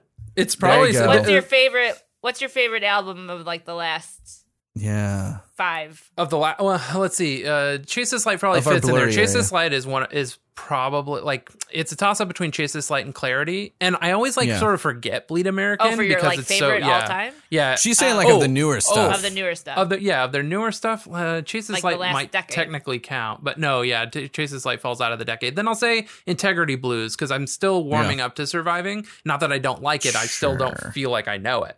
So Did that come Uh-huh. out late in the year? it came out in October, yeah, and like with That almost makes no sense, lead okay. up. Like it was like we have the album done before summer No started, wonder. All right. and then I heard you Well, guys you- talking about it, listening to one of those early episodes, and then like stuff got busy. Like my Christmas season for music teacher course, fucking yeah. nuts, and then it just kind of like wasn't listening to as many podcasts because I was listening to all this other stuff, and then I was just like, oh, it came out. Okay, right. But I feel like you've inspired me to go back and I'll listen to that the album you mentioned. Oh, the- Integrity Blues Integrity. is uh, yeah. Integrity Integrity Blues, Blues, is a lot like Clarity, and Surviving is a lot like Bleed American. So if you can listen to them from those points of views or whatever mood you're in, where you're like, I want to listen to Clarity, but I don't want to listen to Clarity, you can put on Integrity Blues. Or oh, I want to listen to Bleed American, but I don't want to hear all the songs I know. Put on Surviving, you'll be good.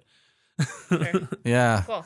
Um, yeah, I'm going to Punk News. Oh, we had competing reviews because there was a debate on Punk News staffers on Integrity Blues.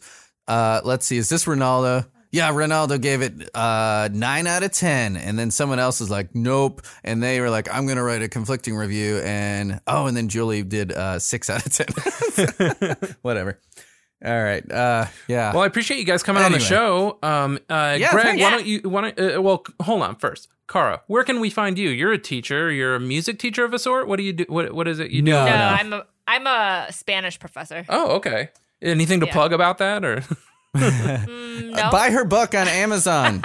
oh, she's got a book you on like- Amazon. Tell us about She- your book. if Yep. you like to read about 19th century Mexican travel narratives, Yeah, Yeah. If, if so, her so Cara Kinnally is no, a don't- I name don't that's have any, easily I searchable. Have, I, I don't have anything to plug. Car K I N N A L L Y Car Kinnally, Forgotten Futures, Colonialized Past, Transnational Collaboration in 19th Century Greater Mexico. Uh, 33 bucks for the what? You don't want people let like I- Jimmy World buy no, this? I She's just- like punching. I mean, the me. name of your book is Forgotten Futures. I feel like it's a must-have for There Jimmy World fans. It's about Jimmy World in, playing in Mexico. Indirectly about Jimmy. World. Buy her book. Seriously, we need money. No, we're, No, we're I all don't. right. I We're all right. I don't get any of that money anyway. How is it cheaper on paperback than ebook? That doesn't Oh. make any sense. Sorry, we're just looking at Amazon. People right now. trying to get rid of that Kinnally. physical media, man. Um, I guess, yeah. and then Greg, where can we find you? Punk News or Outdoor Velour or Um, all over the place. Yeah, I've been writing for Punk News for forever. Like, if you search my name on Punk News, if you just search Greg Simpson, you can find my and stuff. most importantly, if you if you click the podcast tab on uh, there, you can find links to Best Midwestern, my Midwestern podcast I've had with Scott for five years. Um, and this might be a podcast is my really kind of charging ahead podcast. I've got some pretty big guests coming. Yeah, uh, Open Mike Eagle, hip hop artist, his uh, is coming out. Well, as of us talking, it's coming out tomorrow. Um, Justin McElroy of uh, like podcaster extraordinaire, my brother, my brother, and me. He is going to be on. Uh, I'm recording with him in two days, and Adam Turla of Murder by Death. We just recorded that. That'll be out in a couple weeks. awesome. And Two, they're all they might be Giants fans. and you release weekly. Oh yes. Um, I've even hired on an assistant engineer for sometimes when I want to put out two in a week. I'm like, can you edit this one? And Oh, I'll edit the other one. He has his own podcast. I know, and I I pay him for it. You know, because I just am lazy, and the Patreon makes some money now. That I'm just like, can you do this? Uh, yeah. So this might be a podcast.com as well as this might be a podcast.bandcamp.com. I've got a whole bunch of covers things from me and various guests and other things if you want to listen to They Might Be Giants nerdiness. Um, and we're on Spotify, Apple, all the all the places. And right on Punk News you can listen as well. Awesome. Well, Greg, Yeah. Cara, thank you so much for your time. Yeah. Thanks for having us. Bye. Yeah, it's fun.